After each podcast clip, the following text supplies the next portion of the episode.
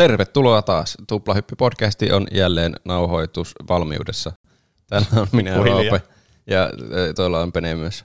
Hei vaan kaikille. Ja Juuso myös. Hei kaikki. Tuplahyppy-podcastissa puhutaan yleensä peleistä ja elokuvista ja musiikista ja sarjoista ja popkulttuurin ilmiöistä ja mistä nyt, nyt sijoittuvat, sijoittuvat mihin aikaan tahansa. Riippuu aiheesta aina, että milloin se aihe oli, niin sitten se sijoittuu sinne aikaan. Eli niin. tänään myös tämä on tilanne, koska tauon jälkeen Juuso halusi puhua Super Mario-pelistä, Galaxy-pelistä. Niin, trilogia saa päätöksensä. Super Mario 3D-pelien trilogia, joka jatkuu kyllä vieläkin, että en mä tiedä. Mm. Mutta niiden, jotka oli siinä All Starsin kokoelmassa, eli ne klassikko 3D-pelit, mm. se saa päätöksensä. Loistavaa. Voitte, jos te haluatte kuulla sitten kokonaisen aiheen niistä sitä Switchi-triosta, mikä tuli, niin sitten voitte kuunnella kaikki nämä aiheet putkeen. Kyllä. Siitä on puoli vuotta, kun mä puhuin Sunshineista. Ja nyt on paljon parempi peli tulossa kuin on Galaxy. Paljon parempi. Oho. No Mikä tiiseri. Ö, mutta ennen kuin päästään lunastamaan nämä odotukset, niin Pene puhuu peliohjaimista. Kyllä. Eli tervetuloa tämmöiseen mahtavan tuplahyppyhistoriikkiin, mitä me aina välillä harrastetaan täällä, koska nyt nyt käydään läpi historian niin kuin tämmöisiä merkittäviä vaiheita, mitä sitten, niin kuin, mitkä liittyy tähän pelimaailmaan. Eli ajattelin ottaa aiheeksi, joku sitä muistaakseni oli ehkä toivonutkin, mä en muista, että oliko toivonut niin kuin ohjaimia, pelien, niin kuin pelikonsolien ohjaimia vai pelikonsolien ohjainten historiaa nimenomaan. Mutta nyt niin kuin pureudutaan siihen, että miksi meidän peliohjelmat DualSenset ja Xbox Series X-ohjaimet on sellaisia kuin ne on. Aika jännittävää. Mm. Kyllä. Eli ko- koska siis mä mietin tätä aihetta, että ohjaimia on ihan helvetisti, siis aivan jumalaton määrä kaikkia erilaisia, niin mä nyt tässä jaksossa keskityn aika pitkälti just tähän niin kuin standardiohjaimeen, eli niin kuin, tiedättekö semmoisia, mit, mitä, millä niin kuin nykypelikonsoleita pelataan tai tietokoneella voi pelata, semmoisia niin, niin perusohjaimia, jossa pidetään kahdella kiinni ja siinä on kaksi tattia todennäköisesti, ja sitten napit oikealla ja vasemmalla puolella ja sitten takanapit. Se ei on kolmella niin kädellä kiinni. Ei kolmella Kuten N64-ohjaaja. Niin. Vähän pettymys, mutta hyvä.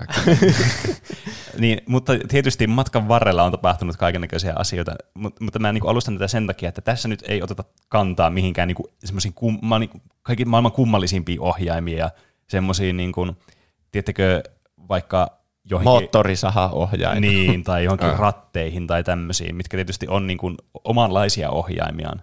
Mutta mä en vaan saanut yksinkertaisesti mahutettua niihin tähän aiheeseen. Mullakin on rajallinen aika tässä universumissa tällä viikolla, kun piti tätä jakson niin muistiinpanoja tehdä, niin haistakaa pasta. Ehkä joskus toista. kriisi. Kyllä. Niin, niin aloitetaan sitten. Ja tosiaan meillä oli myös sitten viikon kysymys, että mikä on suosikki peliohjaamisiin, niin sitten kun ollaan tämä historia käyty sitten kun ollaan tämä historia käyty läpi, niin voidaan sitten vertailla ihmisten vastauksia mm-hmm. semmoisella ajalla, mitä meille jää, joka on hyvin lyhyt, koska mä tässäkin pelätä hirveästi pitkästi. Kaikkien meidän aikamme on lyhyt tässä universumissa. Kyllä. Ja mä oon luonut tämmöisen kuvakollaasin äh, mun rakkaille niin, tuonne, niin co-hosteille, eli Juusolle ja Roopelle. Eli te saatte katsoa aina välillä semmoisia jotakin yksittäisiä kuvia, mitä mä tonne läsäytin. Sitten te, tekin voitte jotain kommentoida, jos, te, jos nämä ohjelmat ei ole tuttuja teille. Te kuuntelijat joudutte vaan menemään meidän sitten äh, kuuleman varassa tai teidän kuuleman varassa.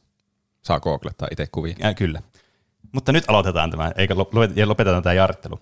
Eli äh, mikä on ohjaimen määritelmä? No.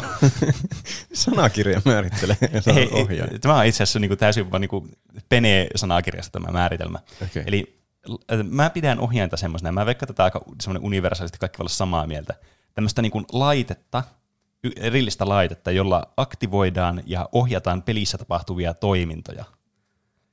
Joo, mm. kuulostaa järkeen käyvältä. Mm, kyllä. Ja Tämähän siis tarkoittaa sitä, että se voi olla minkälainen tahansa tämmöinen mekaaninen komponentti, jota käytetään siihen, että lähetetään joku jotakin niin kuin sähköimpulsseja tai muita vastaavia, jotain virranmuutoksia tai muuta, mikä sitten vaikuttaa siihen hardwareen ja lopulta sitten siihen, että mitä tapahtuu. Ja näinhän tämä tietysti myös alkoi kauan, kauan, kauan sitten, kun ää, ensimmäiset tämmöiset niin pelit, joita niin kuin pelattiin pääasi, niin kuin siis ei niin kuin mihinkään tutkimuskäyttöön, vaan sille, että niin kuin no okei, nyt on tämmöinen, niin kuin, tehdään tämmöinen peli ihan vaan niin kuin huvin vuoksi, niin palataan sitten niin kuin 60-luvun, tai itse asiassa 50-luvulle, 50-luvun loppupuolelle, kun äh, voitte ottaa teidän niin tämän ohjainten kuva jutun esille. Ai nyt saa avata. Kyllä.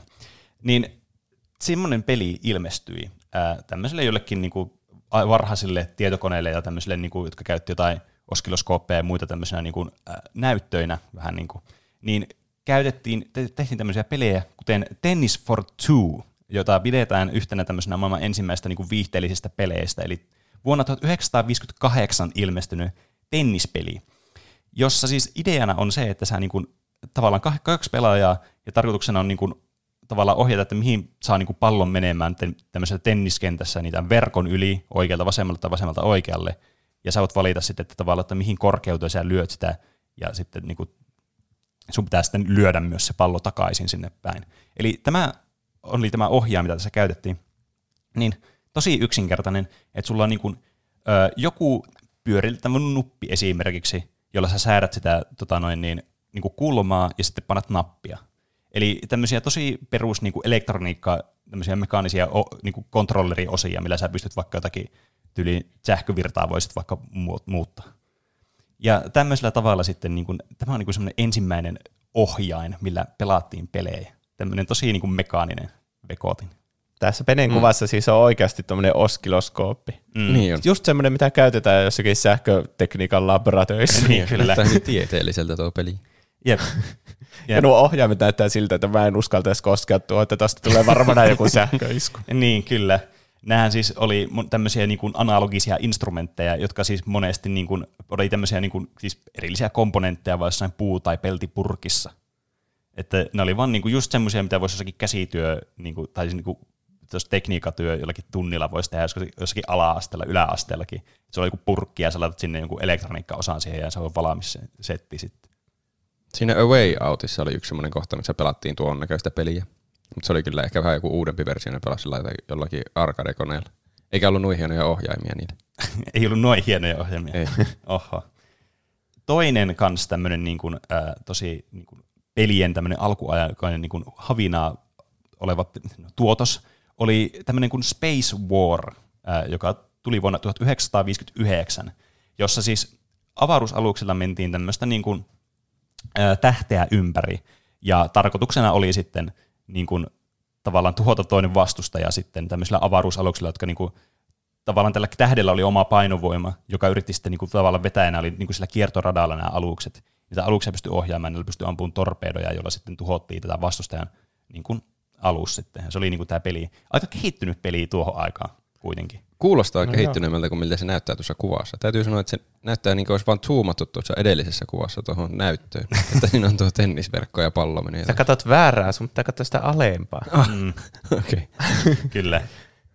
Siinä on ohjain kanssa. Nyt Kyllä. siinä on kaksi tuommoista suuntaa näppäintä, ylös ja alas mm. ja vasemmalle ja oikealle. Kyllä. Eli näissä monesti käytettiin siis myös tämmöistä niinku katkaisijaa kautta kytkintä tavallaan niinku tämmöisenä ohjaimena. Ja tämä ei ollut poikkeus, tämä Space War, koska tässäkin niin kuin kontrollit oli yksinkertaiset, mutta tässä tehtiin sillä tavalla tämä, että sulla oli erillinen painike, joka saattoi olla, se vähän varmaan myös riippuu, että missä tämä oli tämä itse peli, niin saattoi olla niin kuin tämä torpedo, tämä ampumisnäppäin, tai sitten tämmöinen hyperspace-näppäin. Eli tässä pelissä pystyy ampumaan niitä torpedoja, jolla sä pystyt yrittää tuhota niitä vastustajia, ja sitten siinä on joku cooldown, että kuinka kauan niin kuin menee, että sä voit herran kerran ampua. Ja sitten sulla on tämmöinen panic-buttoni, tämmöinen hyperspace, jolla sä pääset tavallaan niin teleporttaamaan johonkin kohtaan tätä niin karttaa, niin kuin, että sä voit väistää viime hetkellä sen torpedon. Joissakin versioissa sitten tämä niin oli muutettu vielä sillä tavalla, että tämä saattoi niin tuhota sun tavallaan aluksen sitten, että oli tämmöinen että riski kasvoi joka kerta, kun sä käytit tätä hyperspace, että sulla tuhoutuu tämä sun alus, eli sä vaan kuolet spontaanisti siihen. Mm. Että sä et vaan spämmää sitä. Ja sitten tässä on nämä kytkimet, nämä katkaisijat, joita käytetään sitten siihen, että sä niin kuin käännät sitä sun alusta niin kuin kellon myötäisesti tai kellon vastaisesti, ja sitten, että sä voit niin kuin, tavallaan pistää tätä frustia siihen alukseen, että se niin kuin liikkuu eteenpäin, tai sitten tämä just, että puhuin, että tämä saattaa vaihdella tämä näppäin konfiguraatio, niin joko, että sä voit mennä eteenpäin, ja sitten sä, niin kun sä veät sitä nuppia taaksepäin, niin sä ammut sen torpedon tai meet siihen hyperspaceen. Vähän riippuu, että onko se nappi niin kuin se fire-nappi vai se hyperspace-nappi. Oliko tässä myös semmoiset ihan oikea avaruutta muistuttavat fysiikat, että jos sä laitat sen liikkumaan ja lopetit kaasuttamisen, niin se jatkoi matkaa? Mm, kyllä. Tietysti tässä kun sä oot tämän tähden ympärillä, niin sä niin kuin, vähän niin kuin koko ajan niin kuin jonkin verran ainakin niin kuin vetäydyt sitä painovoimaa niin kuin myötäisesti sinne niin kuin keskipisteeseen. Mutta jos sä meet, niin kuin ton, kun tämä on yleensä pelattu tämmöisellä niin kuin ympyrän muotoisella niin kuin jollakin oskiloskoopilla tai tutkalla tai millä ikinä onkaan, niin tavallaan sä, niin kuin, kun sä menet sinne reunaan, niin sä niin ilmestyt sitten toiselta puolta sitä kenttää takaisin sinne. Niin kuin matopelissä. Mm, kyllä, mm. tai Pac-Manissa. Niin nämä oli sitten tämmöisiä ensimmäisiä ohjaimia, tämmöiset aivan niin kuin alkeelliset mekaaniset komponentit, mitä vaan löytyi jostakin sieltä elektroniikkavajaasta vaan ja laitettiin vaan kasattiin nuo ja siinä se sitten on. Hmm. Mutta ensimmäinen kuluttajille saatava menestynyt peli oli, varmasti moni tietää nimen Pong. Eli tämä klassinen peli, jossa pelataan siis tämmöistä niin kuin tennistä, aika monet pelit näistä alkupeleistä oli tennispelejä ja tämmöisiä urheilupelejä. Tennis oli varmaan suosittua mm. siihen aikaan. Tietysti tennis on tosi yksinkertainen niin kuin pelikonseptina. Se luulisi, että se on niin kuin, niin kuin pääsyy sille. Niin, kyllä. Eli niin kuin molemmilla puolilla tätä ruutua on tämmöiset niin kuin melaat ja sitten pallo menee eestä ja se tarkoitus on osua siihen palloon ja se kimpoo takaisin sinne toiseen päähän sitten. Ja näistä niin kuin aivan ensimmäinen kotikonsoli oli Magnavox Odyssey, joka oli siis tämmöinen niin kuin, no, tämä oli todella, todella, todella alkeellinen. Ja kuten tuosta kuvastakin huomaatte, niin, niin näissä monissa konsoleissa, näissä tuli ohjaimet mukana. Ja nämä, nämä Pong-konsolit oli, näitä oli siis todella monta erilaisia, mutta tämä Magnavox Odyssey oli niin kuin ensimmäinen tämmöinen konsoli. Niin, niin nämä ohjaimet oli aina mitä erilaisimpia, mutta monesti niitä yhdisti se puoli, että sulla oli tämmöinen niin kuin käänneltävä tämmöinen nupiikka, eli tämmöinen niin kuin sähkövastusta muokkaava tämmöinen potentiometri, jolla sä sitten pystyt niin kuin tavallaan joko siirtämään sitä ylöspäin tai alaspäin sitä sun niin kuin juttua. Tässä Magnavox Odysseyssa oli kaksi näitä niin kuin per pelaaja, ja se tarkoitti siis sitä, että tässä oli vähän niin kuin erilaisia semmoisia pelejä, mitä pystyi pelaamaan. Eli tämä oli niin alkeellinen peli, että sä laitoit tämän, niin kuin, sulla oli semmoinen, niin kuin, tässä tuli mukana semmoinen ohjelappu, semmoinen tosi pitkä tämmöinen niin manuaali, semmoisia pelejä, tämmöisiä pelichippejä, jotka oli, kulki numeroilla vaikka 1, 2, 3, 4, että niissä ei ollut mitään nimiä, että nämä piti katsoa sitä ohjeesta, että mikä oli niin kuin mikäkin. Ja tämä ei voinut tehdä mitään grafiikkaa muuta kuin ne liikuteltavat pelielementit ja sitten mahdollisesti vaikka jossain pongissa se pallon. Joten jos sä halusit jonkun niin kuin grafiikkaelementin, niin sun piti ottaa tässä paketissa tulleita tämmöisiä, niin kuin, äh, niin kuin, muistatteko piirtoheitin kalvoja, semmoisia läpinäkyviä, niin nämä piirtoheitin kalvot laitettiin sitten kiinni tämmöiseen kuvaputkitelkkarin näyttöön, ja se pysyy siinä sitten niin kuin staattisella sähköllä kiinni siinä. Okay. Ja se toimi vähän niin kuin semmoisena overlayna tavallaan sinne pelille. Tuo on fiksua. Tuo on mm. vähän niin kuin Mäkkäristä saattoi saada semmoisen pienen pelikonsolin, niin, niin. siinähän on niinku se näyttö aina, joka mm. näkyy siinä, ja sitten niin, siinä kyllä. on joku pari liikkuvaa asiaa. Niin, mm. jep. Niin, tämä oli tavallaan tapa, millä tämä Magnavox Odyssey toimi. Mutta oikeasti tämän Pongin niin kun, ja nosti nämä kotikonsolit niin kun suosion, tosi ison suosion, oli tietysti Atari, joka kaikille varmasti tuttu nimi, niin vuonna 1972, joka oli tehnyt sitten omaa tämmöisen Pongin. Ja näissä sitten oli niin kuin grafiikoita mukana, mutta nämä toimi kuitenkin, nämä jokainen niin Pong-konsoli käytännössä siis sillä tavalla, että näissä on tämmöisiä erilaisia niin kuin kääntönumikoita tai sitten semmoisia slidereita. Joissakin saattoi olla sillä tavalla, että se ohjaimen sai irti sitä konsolista silleen, niin kuin, että se oli semmoisella ihme pitkällä johdolla kiinni tai semmoisella paksulla johdolla kiinni. Tai sitten, että se oli siinä konsolissa itsessään se ohjain. Eli sä joudut pitämään käytännössä sitä sylissä tyyliä sitä ohjainta tai sitä konsolia, tai pistää sen jonnekin niin kuin sohvapöydälle ja siinä pelaamaan jonkun kaverin kanssa. Eli se on teillä hmm. puoleksi sylissä kummallakin. Niin, kyllä. Hmm. Tuommoinen Pong Atari taisi olla siellä Tampereen pelimuseossa mm. kokeiltavan. Kyllä, varsin klassinen kapistus. Mutta nämä niin kuin edelleenkin muistuttaa nämä niin kuin peliohjaimet pääasiassa vaan tämmöisiä niin kuin, just niin kuin elektroniikkalaboratorion tämmöisiä komponentteja vaan mitä löytää.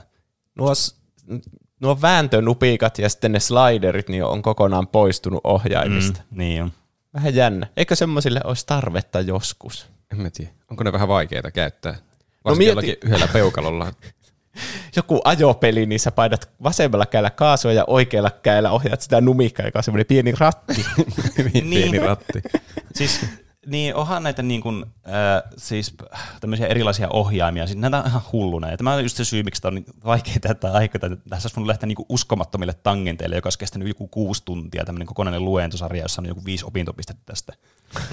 Mutta niin kuin, siis niin, kyllähän tuommoisia niin numikoita ja muita, niin kuin tämmöisiä tavallaan nykyään epätavallisia tavallaan niin kuin ohjausmetodeja, niin kyllähän niitä löytyy jostain semmoisesta niin kuin, öö, en mä tiedä, jostain lentoa vaikka näistä simulaattoreiden että ohjaamista tai HOTAS-kontrollereista tai muista. Että niistä saattaa löytyä mm. jotain semmoisia tosi erikoisia niin fempaimia ja muita, mitkä sitten yrittää enemmän tai vähemmän miikoida semmoista oikeaa niin kuin laitetta vaikka. Mm. Tai tulee vaikka mieleen se, Xboxilla oli se joskus se peli, en ottanut tätä siis tähän mukaan tähän aiheeseen, niin se, missä tuli mukana semmoinen niin semmoinen mekha-peli, ja sinulla tuli semmoinen aivan valtava semmoinen ohjain hässäkkä mukana, jossa oli joku 30 5000 miljoonaa jotain nappia ja numiikkaa. Että se niinku oli se sun niinku cockpit tavallaan, että oli siinä oikeasti sun eessä sitten. Sun piti sillä ohjata sitä peliä. Niin, ehkä varmaan niitä on vaikka minkälaisia numikoita nykyäänkin ohjaimissa, mutta mm. noissa yleisohjaimissa ehkä, jos niitä voi semmoisiksi kutsua, niin, niin ne kyllä. vie sitten ehkä hyödyllisempien näppäinten paikan. Mm, kyllä, että niin kuin, periaatteessa mitä niin kuin näissä vanhoissakin, että näissä oli tosi vähän niin kuin asioita, mitä pystyt tekemään, niin enemmän, tai siis vähemmän on enemmän joissakin tapauksissa. Ja tietysti niin kuin, nämä ohjaimet on kehittynyt tässä vuosikymmenien saatossa niin paljon, että niin kuin on löydetty aika niin kuin hyviä semmoisia niin ohjainkonfiguraatioita, missä saa mahdollisimman niin kuin paljon näppäimiä sillä tavalla, että niitä ei ole niin kuin liikaa ja niitä pystyy helposti käyttämään, niin kuin näissä nykyohjaimissa on. Mutta ei mennä vielä aikaan edelle, koska tässähän tapahtuu valtavia muutoksia sitten. Ja tämä, niin kuin, nämä käännettävät nupit ja muut tämmöiset niin vivuut, tällä, niin kuin, jotka oli näissä Pong, control, tai Pong-konsoleissa, niin toimi tämmöisenä niin standardi-ohjaintyyppeinä, jota sitten kaikki niin kuin suurin piirtein käytti saman tyylisiä, että oli just niin kuin, ymmärsi, että no okei, nämä vääntönumiikat, näillä voi niin kuin, liikuttaa tuota juttua tuolla niin kuin jollakin Etch Sketchillä. Tiedättekö sen punaisen semmoisen taulun, missä pystyy tekemään niitä kuvia? Joo. Niin että tämän aika oli kuitenkin päättymässä, sillä niin kuin tarvittiin kuitenkin, että pystyttiin tekemään enemmän asioita, niin tarvittiin tietysti uusia kontrollityyppejä. Ja ensimmäinen semmoinen niin kuin iso evoluutioaskel oli tietysti, niin kuin varmasti voi moni varmaan keksiä, niin joystick. Eli vanha klassikko tämmöinen niin tikku, jota väännetään sitten eri suuntiin, ja sitten se antaa erinäisiä signaaleja. Ja haastaja syntyi tälle Pongi-designille, kun konsoli Video Entertainment System Farchild Camera and Instrument äh, yhtiöltä sitten teki tämmöisen niin kuin ohjaimen. Eli äh, vuonna 1976 tuli tämmöinen niiden konsoli, joka oli myös muuten by the way, ensimmäinen konsoli, joka käytti näitä cartridgeja, eli kasetteja. Ei pidä siis sekoittaa C-kasetteihin, vaan semmoiset niinku, tämmöisiä, niinku, vähän niin kuin mitä tuli sitten niinku Atarilla ja sitten myöhemmin olla SNESillä ja tämmöisiä. Ja N64. Nä, no niin, kyllä. Ja Nintendo Switchillä. Voi vaihella pelejä siis. Niin, kyllä. Ja ne oli just tämmöisiä niinku, semmoisia, mitä te niinku kuvittelisitte, jos sanotaan, että tämmöinen niinku pelicartridge, mm. niin nämä oli niinku sellaisia ensimmäisiä, että tuli siltä, että ah, okei, tämä nyt selkeästi on niinku tämmöinen, että ei ole mikään ihme joku C-kasetti, floppudiski tai joku muu, minkä sä pistät johonkin sen ajan tietokoneeseen. Mutta joka tapauksessa tämä tota noin, Video Entertainment System, jonka nimi muutettiin Fairchild Channel F uudelleen brändäyksen myötä, koska Atarilla ilmestyi kaksi, tai itse asiassa vuosi myöhemmin Video joka sitten vuonna 1982 uudelleen brändättiin edelleen Atari 2600 seksi mikä on varmasti sen nimi, mikä on tutumpi. Mutta tämä 76 vuonna ilmestynyt konsoli, eli tämä Fairchild Channel F, niin sisälsi tämmöisen ohjaimen, joka oli siis tämmöinen ensimmäinen konsoli joystick, eli sä otat niinku tämmöisen kapulan käteen, huom, tässä ei ollut semmoista niinku, tavallaan, niinku, mitä voisi kuvitella, että joystickissa on semmoinen niinku platformi tai semmoinen, tiettäkö se alaosa, mikä pysyy siinä pöydässä vaikka kiinni. Mm. Tätä vieltiin kädessä kiinni toisella kädellä, ja tässä päällä oli sitten tämmöinen numikka tämmöinen kolmion muotoinen. Ja, jos, jos tätä pitäisi kuvailla jotenkin, niin mä sanoisin, että se on pyörän pumppu. Pyörän pumppu on yksi esimerkki. Tai sitten tämmöinen niin kuin, semmoinen detonaattori. Niin, joo. Suoraan jostakin Bondi-leffasta. Niin. Kyllä. Eli tämä Vessin ohjain oli siis sellainen, että tässä on tämä kolmio, niin sä niin toisella kädellä pidät sitä kiinni sitä kolmiosta, niin sun toisen käden yläpuolella. Ja sitten sä voit pyöritellä sitä niin kuin eri suuntiin, niin kuin tämmöistä sauvaa pystyy pyörittämään. Ja tätä pystyy painamaan alaspäin ja vetämään, jotka toimii myös tämmöisenä inputteina. Mm. Tämä on niin kuin se, tietysti se lapsena oli semmoinen peli, semmoinen, mitä piti twist it, pop it. Joo, Tämä on vähän niin kuin semmoinen. se oli hyvä peli se. Mikä? Ei, semmoinen muovijuttu, mikä sanoi sulle, että twist it, pop it, shake it, ja sitten sun piti tehdä ne jutut sille. Semmoinen Ai pieni laite. Siinä oli semmoinen nappula, mitä pystyi painamaan ja joku ihme väänin, mitä pystyi vääntämään. Ja sitten se aina, ja joku pop, poppi, mitä pystyi poppaamaan. Niin, kyllä. Siinä oli kolme juttuja. Sitten se sanoi aina, että sinne meni semmoinen biitti tausta. Jep. Twist it. Sitten piti tehdä siinä Niin. niin. tietyssä ajassa, että vielä pää- pysyy mukaan siinä pelissä. Se oli vähän Okei. niin kuin rytmillinen Simon Says, jossa oli hassut kontrollit. Mm. Äh, vaikka tämä tosiaan, niin tämä oli ensimmäinen konsoli joystick, niin tämä ei tietenkään ollut ensimmäinen niin kuin peli joystick varsinaisesti, koska ensimmäinen arcade-laite joystick oli Gunfight-nimissä pelissä vuonna 75, joka tuli kuitenkin vuoden vain ennen tätä. Että tämä oli kuitenkin niin kuin aika aikaansa edellä selkeästi. Tai ehkä tässä vaiheessa voisi sanoa, että niin kuin juuri ajallaan tuli. Mutta tämä joka tapauksessa johti siihen, että Atari sitten päätti, että hei, meidänkin täytyy tehdä tämmöinen joystick-ohjaaja. Ja tästä sitten syntyi tämä Atarin videocomputer-systeemi, eli myöhemmin tunnettu Atari 2800-sena tämmöinen niin kuin joystick-ohjaaja, joka on tämmöinen klassinen, todella niin kuin ikoninen ohjaaja, eli tämmöinen muovi, tämmöinen koteilo, tämmöinen neliskanttinen, jossa on yksi punainen näppä ja sitten tämmöinen joystick siinä keskellä. Tuo Tuolla- näyttää siltä, että sillä voisi pelata vaikka Pac-Mania. Niin, tämä, Kyllä. näyttää, tämä on ensimmäinen tämmöinen, mikä näyttää niinkö toimivalta tai jotenkin edes tutulta. Ja ergonomiselta. Niin. Kyllä.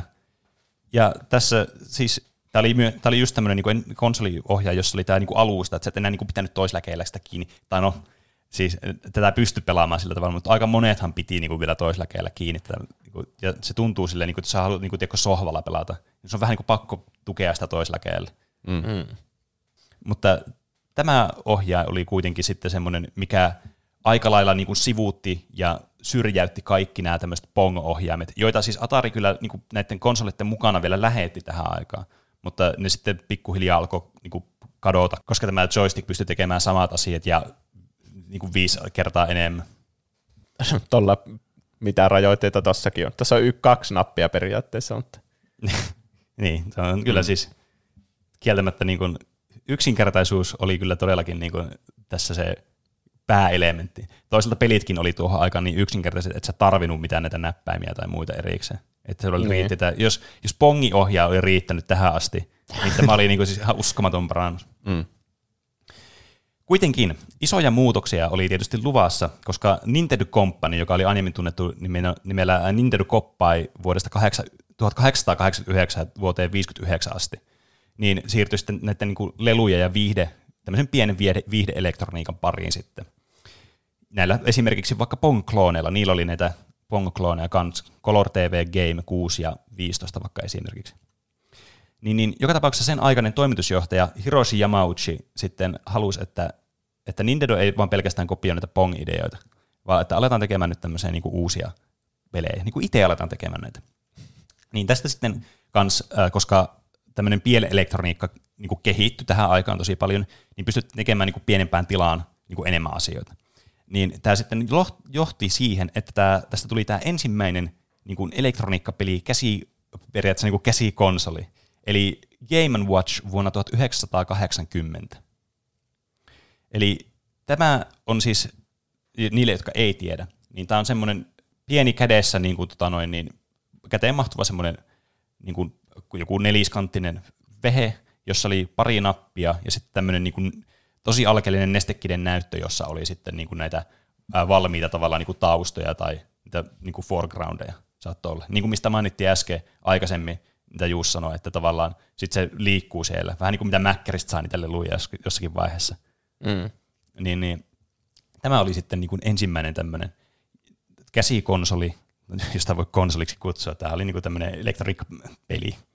Ja tämän nimi tosiaan syntyi siitä, että tä, tässä oli tämä peli, ja tämä toimi myös tämmöisenä digitaalisena herätyskellona, eli Game and Watch. Semmoinen, kätevää. Ihmeellinen yhdistelmä. No kyllä, mutta toisaalta niin kuin, tuohon aikaan oli kaikennäköisiä ihmeellisiä vekoottimia, joku laskin, johon saa jonkun ihmeen jonkun niin kuin joku kello silleen, wow, tämä on niin kuin ihan uskomattomia niin kuin kehitys, mikä niin kuin ihmiskunnalla on ollut. Spy Kids. Mitä muuta mä en nähdä tarvii. Jotenkin niin. hauska yhdistää kaksi tuommoista juttua, mitkä ei liity toisiinsa mitenkään. Mm, niin, kyllä. Se on helpompi saada vanhemmat ostamaan se, että voitteko ostaa mulle uuden herätyskellon ja sitten oikeasti pelaa sillä. Niin, niin kyllä. Se liittää jonkun tämmöisen vastuullisen komponentin siihen tuotteeseen. Mm, Kyllä, niin, niin. Ja kuitenkin ne oli niin kuin, ju, just niin kuin suunnattu lapsille, että ne oli niin kuin tämmöisiä niin kuin aina brändätty tämmöisenä leluina, niin sitten tämmöinen, että jos siinä oli joku tommonen, niin kuin just sanoit, tommonen äh, todella vastuullinen ja funktionaalinen teho, tehoste niin kuin se kello, niin sehän on niin kuin heti aikuisille silleen, oh, okei, okay, tässä on, on ihan hyvä. Näistä ensimmäinen peli oli tämmöinen ball, ja sitten näitä tuli ties kuin monta. Tämmöiset, niissä piti tällä hahmolla tehdä kaikkia eri juttuja. Ne oli tosi yksinkertainen peli, että sun piti tyyliin vaikka ottaa kiinni jotakin palloja tai jotain räiskäleitä tai muita. Ja näissä nämä näppäimet oli vain, että sulla oli painike, joka liikutti vasemmalle ja painike, joka liikutti oikealle. Koska tämä analogisauva ei tietenkään voinut siis mitenkään mahtua tähän, niin nämä kontrollit oli sen takia hyvin yksinkertaiset, ja tajuttiin, että meidän täytyy keksiä joku toinen tekniikka tähän. Ja Space War-pelistä äh, niin kuin vaikutteita saaneena sitten niin, tämä Gunpei Jokoi, joka oli siis tuotekehityksessä vastuussa tuohon aikaan, niin, niin sitten kehitteli tämmöisen ratkaisun tähän ongelmaan. Tämä en varmaan, onko hän keksinyt tämän ratkaisun vai oliko se, että sen tiimi keksi tämän ratkaisun. Ja tietysti, hän koska vei kunnian. Mm. Niin, kyllä, tämmöisenä projektipäällikkönä. Niin, niin kehitti kuitenkin tämmöisen ratkaisun, eli varmaan monille tuttu directional pad, eli D-pad, syntyi sitten. Joka on vieläkin ohjaimissa. Mm, kyllä. Mm.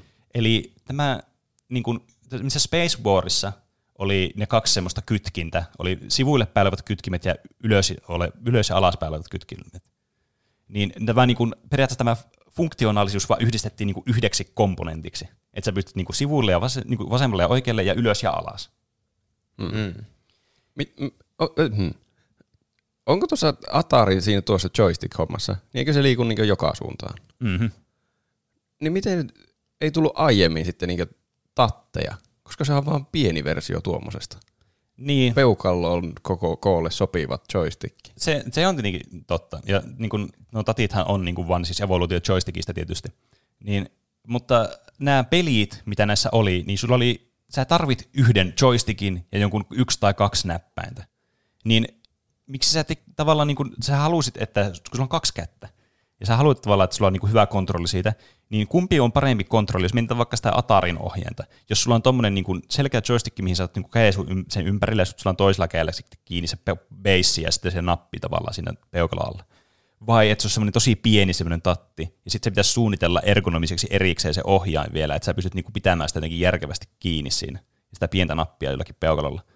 Niin mä mietin lähinnä näitä, näitä ohjaimia, mihin tuli sitten D-padi, että miten D-padista ei tullut suoraan niin tatti koska joystickit oli jo olemassa. Mutta ei silloinkaan niihin aikaan peleihin varmaan tarvinnut niin, sitten tattia. Ja, ja sitten kun nää, se pitää muistaa myös, että nämä tuli näille Game Watchille nämä D-padit ekaa kertaa. Nämä on ihan tosi minimaalisia. Mm. Nämä saattoi olla semmoisia kans, niin kuin joku Donkey Kongi vaikka oli, mikä oli semmoinen, että sä niin kuin flippasit se auki.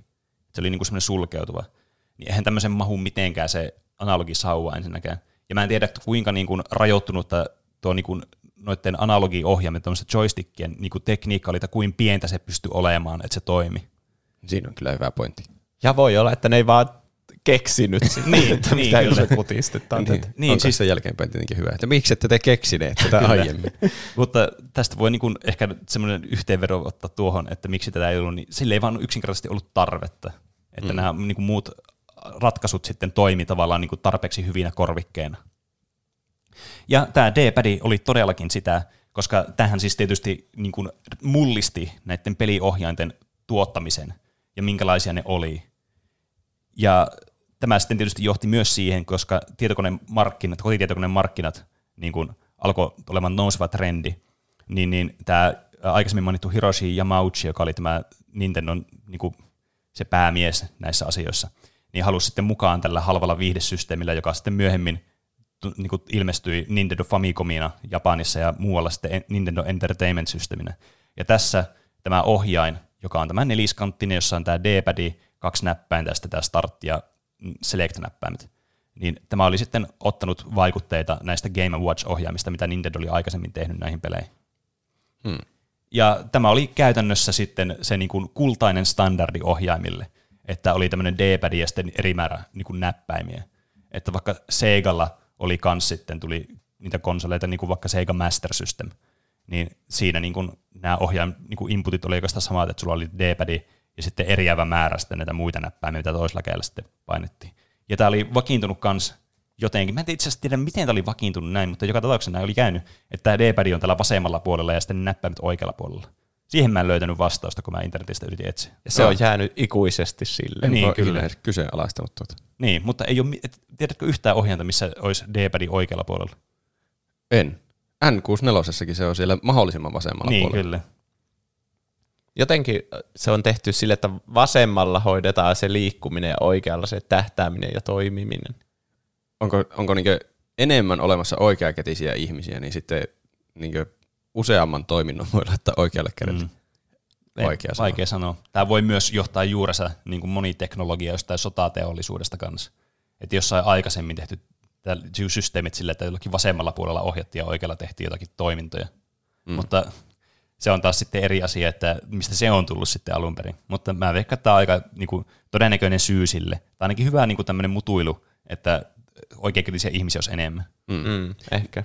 Ja niin, jos ensimmäiset ohjaimet on vaan tehty sillä, että vasemmalla puolella on d tai se liikkumishomma, niin sitten ei ole mitään järkeä alkaa vaihtamaan sitä, koska mm. se on kaikille tutumpi systeemi. Ja niin, kyllä. Vähän niin kuin alkaisi yhtäkkiä ajamaan eri puolella tietä kuin muut. Niin. Ja sitten vaan tulee kolareita. Se on totta tietysti, että tässä voi nyt vaan olla se, että se, joka ensimmäisenä teki tämän, niin sitten tavallaan niin settasi sen trendi, että mihin se menee. Mm. Ja se, se nyt sattuu olemaan, mitä se vaan sattuu olemaan. Näillä pelikonsoleilla, oli, tai eri, eri peleillä vielä niin kuin spesifisesti, oli myös olemassa kaikkia näitä muita erilaisia ohjaimia, joihin nyt ei ihan hirveän tarkasti en halua mennä tässä, mutta niin kuin just korostaa sitä että tähän aikaan, kun tuli Nessit ja sitten tämä Master Systemi Segalla ja niin kuin muita tämmöisiä vastaavia alkoi olemaan markkinoilla paljon, niin, niin tämmöisiä eri kontrollerityylejäkin sitten kokeiltiin ja tavallaan eri peleihin. Esimerkiksi vaikka nyt tunnetuimpina varmasti on niin Nessin tämä Zapperi, joka tuli vuonna 1984, jossa oli tämä ikoninen peli Duck Hunt, oli muun muassa yksi näistä, joka käytti tätä. Semmoinen, niin kuin, ö, semmoinen pistooli, jolla ammutaan sitä takin juttua sillä näytöllä. Ja se vaihtaa väriä se näyttö silloin, kun ammutaan, ja se jotenkin tunnistaa, että osuuko se mustaan vai valkoiseen kohtaan. Joo, kyllä. Se, se muuttuu freimiajan mustaksi ja sitten ne kohteet siellä on niinku valkoisia sitten, jota saa ammut. Ja ilmeisesti pistetys toimii joskus, jossakin näissä peleissä sillä tavalla, että sä niin kuin, se ottaa sen tavallaan ajan, että kuin, kuin pitkään se pysyy vaikka vaaleena se ruutu. Ja sitten tavallaan mitä pidempään se on, niin yli mitä enemmän pisteitä tulee tai muuta. Mutta sitä ei, niin kuin, ne tapahtuu niin nopeasti, että sitä ei niin kuin, tajua itse. Että mm, niin kuin, siihen aivot ei ehdi niin kuin, adjustaa sitä, mitä sä näit just. Siistiä teknologiaa. Ja sitten Sega Master Systemillä oli tämä samanlainen semmoinen Light Phaser, joka tuli sitten kaksi vuotta myöhemmin. Vähän niin kuin moni tämmöinen Sega-juttu tulee niin kuin kaksi vuotta myöhemmin Nintendosta aina myöhemmin ja sitten se aina jää kakkoseksi näissä ja lopulta tietysti tippui noilta markkinoilta ihan täysin. Nyt olisi kannattanut välillä tehdä ennen Nintendoa joku juttu, niin sitten ne olisi on paremman markkina-asema. Niin, Eikö niiden 16-bittinen konsoli tullut ennen Super Nintendo? se, se se, se oli se, tuli ja sitten näillä oli myös näitä niinku, kaikkea ihme niinku Jaguareja ja muita, jotka oli 64 jotain 120 jotain miljoonaa tuhatta ja 6 biljoonaa muuta. Niin, Eikö Sega on markkinoitu joskus sillä, että Nintendo on tuommoinen lasten peli, Kyllä. pelilelu, ja tämä, tässä on tämä aikuisten konsoli tämä. Mm. Mutta siinäkin niin kuin, Nintendo niin tietenkin onnistui tekemään nämä paremmin nämä asiat. Et, kyllähän nyt joku tämä asia täytyy olla paremmin, koska ne selkeästi oli niin kuin se selkeästi parempi konsoli. Mm. Ja niin kuin, sitten jotkut pelitkin saattoi niin kuin vaikka jotain Mortal Kombatia, mitä saattoi olla jollain niin Segalla. Niin, niin, vaikka siinä oli tämmöisiä tappelupelejä, jotka oli sille, että ah, vitsi, tämä on kyllä cooleinta ja tämä verille roiskuu ja tämmöistä. Mutta sitten tavallaan niin kuin, mitä tappelupelejä vaikka Nintendolla oli, niin joku Street Fighteri vaikka, niin ne oli niin kuin tosi hyviä ja tykättyjä, ja ne vähän niin kuin ajoi sen tavallaan sen saman asian sitten. Että ne teki niin kuin samoja asioita molemmat konsolit, mutta Nintendo vaan niin kuin ylipäätään teki ilmeisesti niitä vaan paremmin kerta toisensa jälkeen. Ja sehän sitten johtaa siihen, että saa enemmän rahaa ja voi kehittää paremmin, ja se on semmoinen lumipallo-efekti, mikä tapahtuu sitten. Mä haluan vielä Nintendo Entertainment Systemistä sanoa, että kun sitä ennenhän oli se ihme lama pelimaailmassa, kun oli se Atari epäonnistunut ja mm. sitten kaikki hautas niitä jonnekin aavikolle, niitä ET-kasetteja. Jep.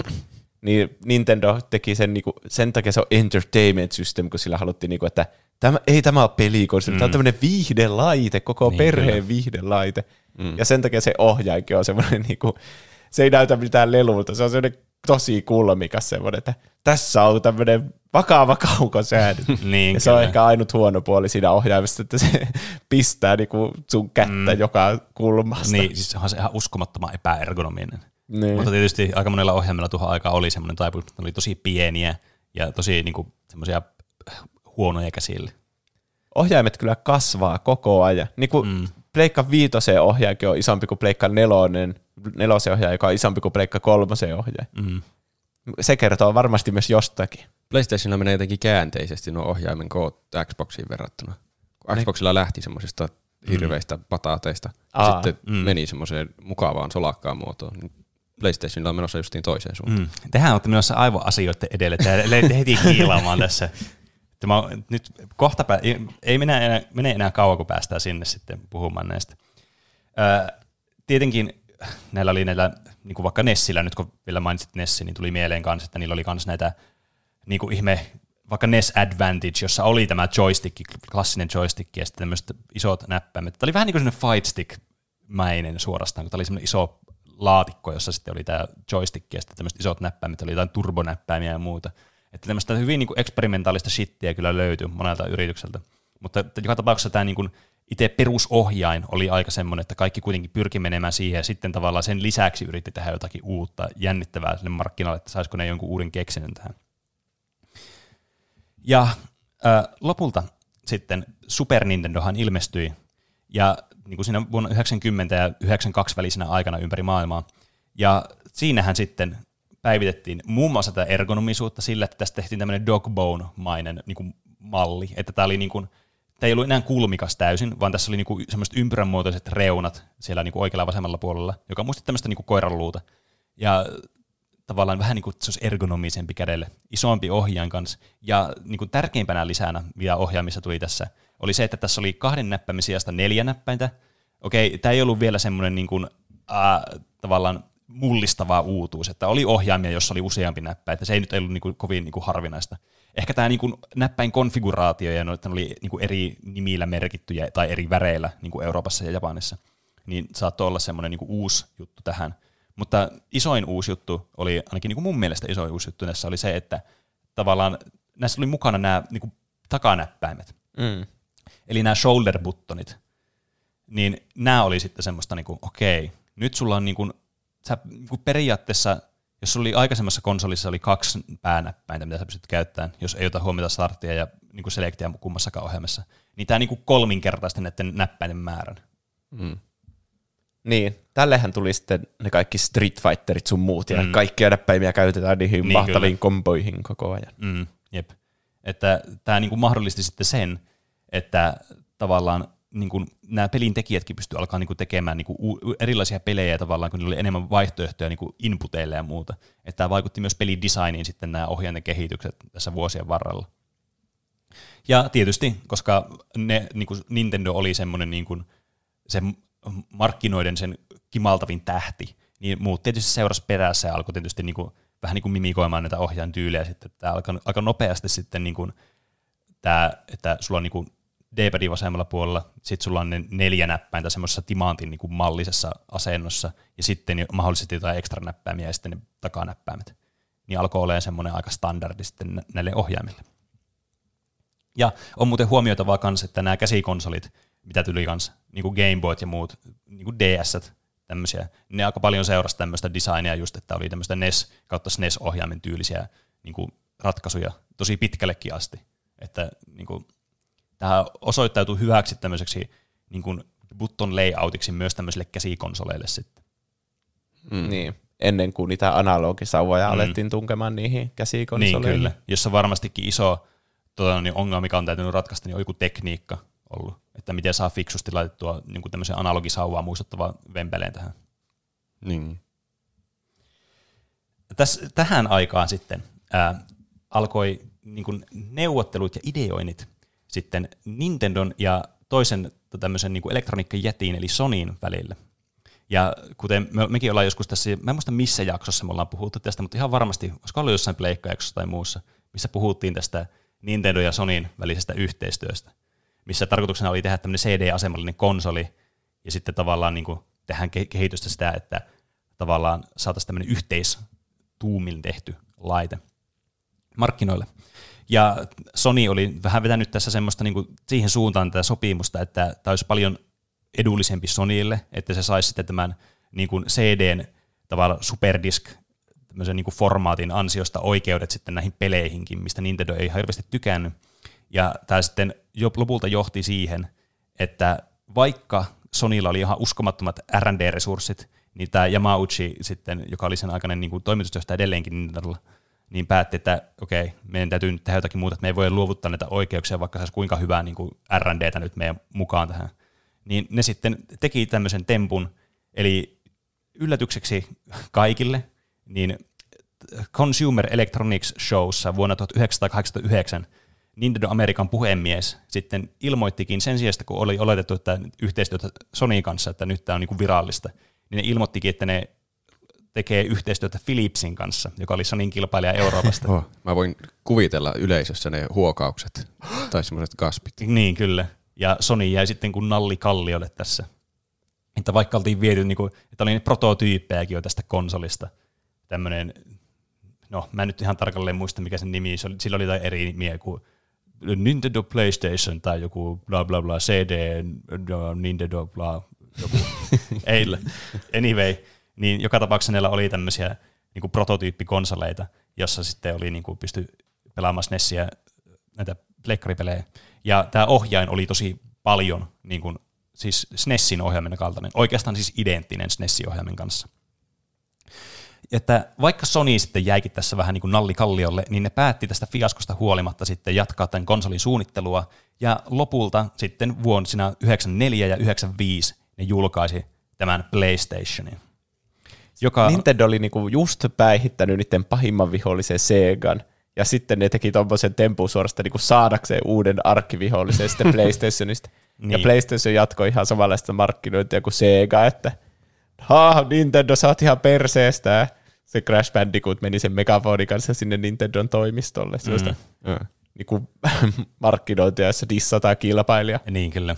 Se on vähän niin kuin joku Batmankin tarvii aina uuden vihollisen. Mm. Ei se voisi vaan olla Batmanina hengata Gothamissa ilman mitään tekemistä. Se on niin. ihan totta kyllä. Että tämä kyllä oli oikeastaan siunaus meille kaikille pelien ystäville, koska tietysti niin tämmöinen kilpailu sitten lisää tätä kehitystä, ja näin todellakin kävi, kun ää, tätä PlayStationia tehtiin, niin tämä ohjelman, ohjaimin kehitys lähti tästä SNES-ohjaimesta, mikä oli se niiden alkuperäinen suunnitelma tälle konsolille. Mutta tietysti, koska tämä kariutui tämä projekti, niin täytyy keksiä varmaankin laillisista syistä joku uusi ohjain, ja niin kuin vähintäänkin myös semmoisena niin kuin just to spite Nintendo, niin, niin mm. heitettiin tämmöinen uusi pe- niin kuin contenderi kehiin. Eli alettiin kehittämään sitten tätä niin kuin, PlayStationin ohjainta. Voitte selata teidän kuvia eteenpäin, missä on näitä prototyyppiohjaimia. Eli Ken Kutarankin mukaan, joka oli Sony Computer Entertainment, Sony Computer Entertainmentin entinen puhemies ja toimitusjohtaja, niin puhuu että tämmöinen niin kuin, tämän ergonomisen ja kevyen ohjaimen suunnittelu, joka oli siis tosi tärkeää PlayStationille, niin, niin siihen meni aikaa mahdollisesti jopa yhtä paljon kuin itse konsolin suunnitteluun. Eli PlayStation teki satoja varmaankin niin kuin prototyyppejä tai ideoita, että minkälainen tämä ohjaimen tulisi olla, että se olisi mahdollisimman niin kuin funktionaalinen ja ergonominen. Että yritettiin vähän niin kuin poistua sitä aikaisemmasta mallista, että ne oli tämmöisiä aika pieniä nämä ohjaimet. Ja sitten lopulta päädyttiin sitten malliin, jossa isoimpana uudistuksena tähän ohjaimeen oli todellakin se ergonomien muotoilu näissä kädensijojen niin kuin ansiosta. Eli tuli tämmöiset kädensidat, jota oli tässä ohjaimessa, josta pidettiin kiinni tätä. Ja sitten vielä sen lisäksi lisättiin niin ylimääräiset niin kuin shoulder buttonit, jotka nykyään tunnetaan triggereinä. Mm. Ja ne, yle, ne aikaisemmat shoulder buttonit niin kuin on bumpereita nykyään, että on bumperit ja triggerit noissa ohjaimissa. Tämä taisi mm. mennä jotenkin silleen, kun nythän oli 3D-teknologiakin tulossa mm. näihin peleihin ja PlayStationille kanssa. Niin. Niin ne ajattelivat, että tarvitaan kaksi niitä lisää niitä hartianäppäimiä, että sitten niitä käytetään niinku syvyyssuunnassa Niin, niin, kyllä. liikkumiseen, Mm. mikä ei tietenkään niin. oikein toteutunut ikinä tai ainakaan jäänyt sille elämään. Mm, Mm. niin. Mutta sitten kun lisättiin kaksi niitä äh, hartianäppäitä sinne taakse, niin sitten sitä oli vaikea pitää sitä ohjainta ja sitten piti lisätä myös ne kaksi niin, ne, Mm. miksi niitä sanot, kädensijoja. kädesijat. No. Niin, se on ihan totta. Että näiden ohjainten niin kuin, tavallaan myös tämmöinen hauska niin kuin vaikutus, sivuvaikutus on se, että nämä myös ohjaa sitten sitä pelisuunnittelua kanssa. Että minkälaisia pelejä pystytään valmistamaan ja mitä, pystytään, niin kuin, mitä rajoja voidaan rikkoa, mitä aikaisemmin voidaan rikkoa. Tietysti niin kuin teknologia on myös toinen este ollut, että kuinka tehokkaita ne konsolit on ollut. Mutta niin kuin pelillisesti, gameplay-pohjalta, niin nämä ohjaimet vaikuttaa tosi paljon siihen, että minkälaisia pelejä pystyy edes olemaan, mitä pystyy tekemään. Niin tuo 3D meneminen on ollut suuri niin kuin muutos kyllä niin kuin ohjaan markkinoilla. Ja näin, näinhän se tietysti oli, koska samaan aikaan Nintendo jatkoi näitä uusien laitteiden tekemistä tätä Philips CDI Flopin jälkeen, niin, niin ne julkaisi sitten varmasti kaikille tutun konsolin Nintendo 64 vuonna 69.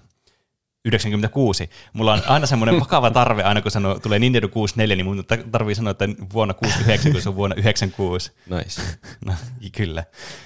Niin vuonna 96 ilmestyneen Nintendo 64 kerran tuli tietysti tämä ohjain, joka on tunnettu niin hyvässä ja pahassa. Eli Nintendo 64 ohjaan, eli tämä valtava mötiikkä, jossa on kolme tämmöistä kädensijaa. Niiden piti one apata PlayStation. Että Niin. Jaha, tällaiset te käänsiä. No meillä on enemmän. Kyllä. Eli, tää, siis, tämähän on siis aivan uskomaton, koska siis tää on, niin kuin, tässä on kolme kädensijaa. Niin kuin, kädensijat oli sille, että okei, nämä on aika hyvä uudistus, mutta sitten kolmas kädensija, niin kuka tarvitsee tällaista? No, tietysti Nintendolla oli suunnitelma, koska niin ne tarvii näitä näppäimiä aika paljon. Oli, vasemmalla oli D-padi, oikealla oli nämä neljä näppäintä semmoisessa, tai niin kuin kaksi näppäintä, ja sitten oli Timangin muodossa kaksi, ne, neljä näppäintä, eli kuusi näppäintä oli niin kuin oikealla puolella. Mm. Ja sitten jokaisen näiden, niin kuin, näiden kädensijan takana sitten on erillinen tämmöinen niin kuin triggeri Kyllä. tai shoulder buttoni vielä tähän aikaan. Ja maht- mahtava massiivinen uudistus, ää, analogisauva, joka oli tässä keskellä. Sillä keskimmäisellä kädellä. Niin, mm. kyllä. Tämmönen, tässä jotenkin, mua huvittaa tämä, kun tämä niinku vaikuttaa samalla aikaan tämä ohjeen siltä, että on niinku suunniteltu todella paljon ja todella hartaasti, että no niin, tässä on nyt, me ollaan löydetty täydellinen tämmöinen konfiguraatio, kaikkia asioita, mitä näissä peleissä voisi tarvita. Kun, kun nämä analogisauvojen niinku tarve tuli Nintendolle esille näissä 3D-peleissä, niin kuin vaikka Super Mario 64, että tavallaan tämä niinku itse peli vaikutti tähän, minkälainen tämä ohjaaja niinku tulisi olla ja toisinpäin. Että nämä niinku, vähän niin kuin tämmöisessä tandemissa sitten niinku ohjasi kehitystä ja sitä, niinku, mikä sitten valittiin täksi viimeiseksi produktiksi. Niin, niin tämä tatti kuitenkin vaikuttaa vähän semmoiselta, niin että tämmöiseltä tähän ihan täydellisesti luotettu, kun se on siinä keskellä. Että jos tässä on Niin. täydellinen luotto tähän, niin se olisi ollut siinä D-padin sijassa.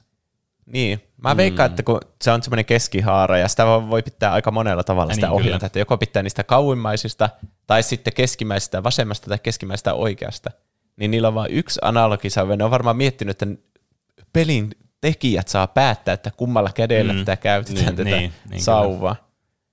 Kai, melkein kaikki pelit on ainakin, jos ei vaiha jotakin konfiguraatioita, niin on sillä, että vasen käsi on siinä keskisauvalla ja sitten oikea käsi siellä niin oikeilla näppäimillä. Niin. Kyllähän Niin. y- yksi semmoinen ajatus tässä on voinut olla myös, että jos tämä tuntuu liian kummalliselta tämä analogisauva jollekin, niin se voi edelleen tavallaan niin kuin käyttää sitä D-padia joissakin peleissä. Mm. Tietenkin jossakin peleissä se on niin kuin mahdotonta, että sun täytyy käyttää sitä tattia.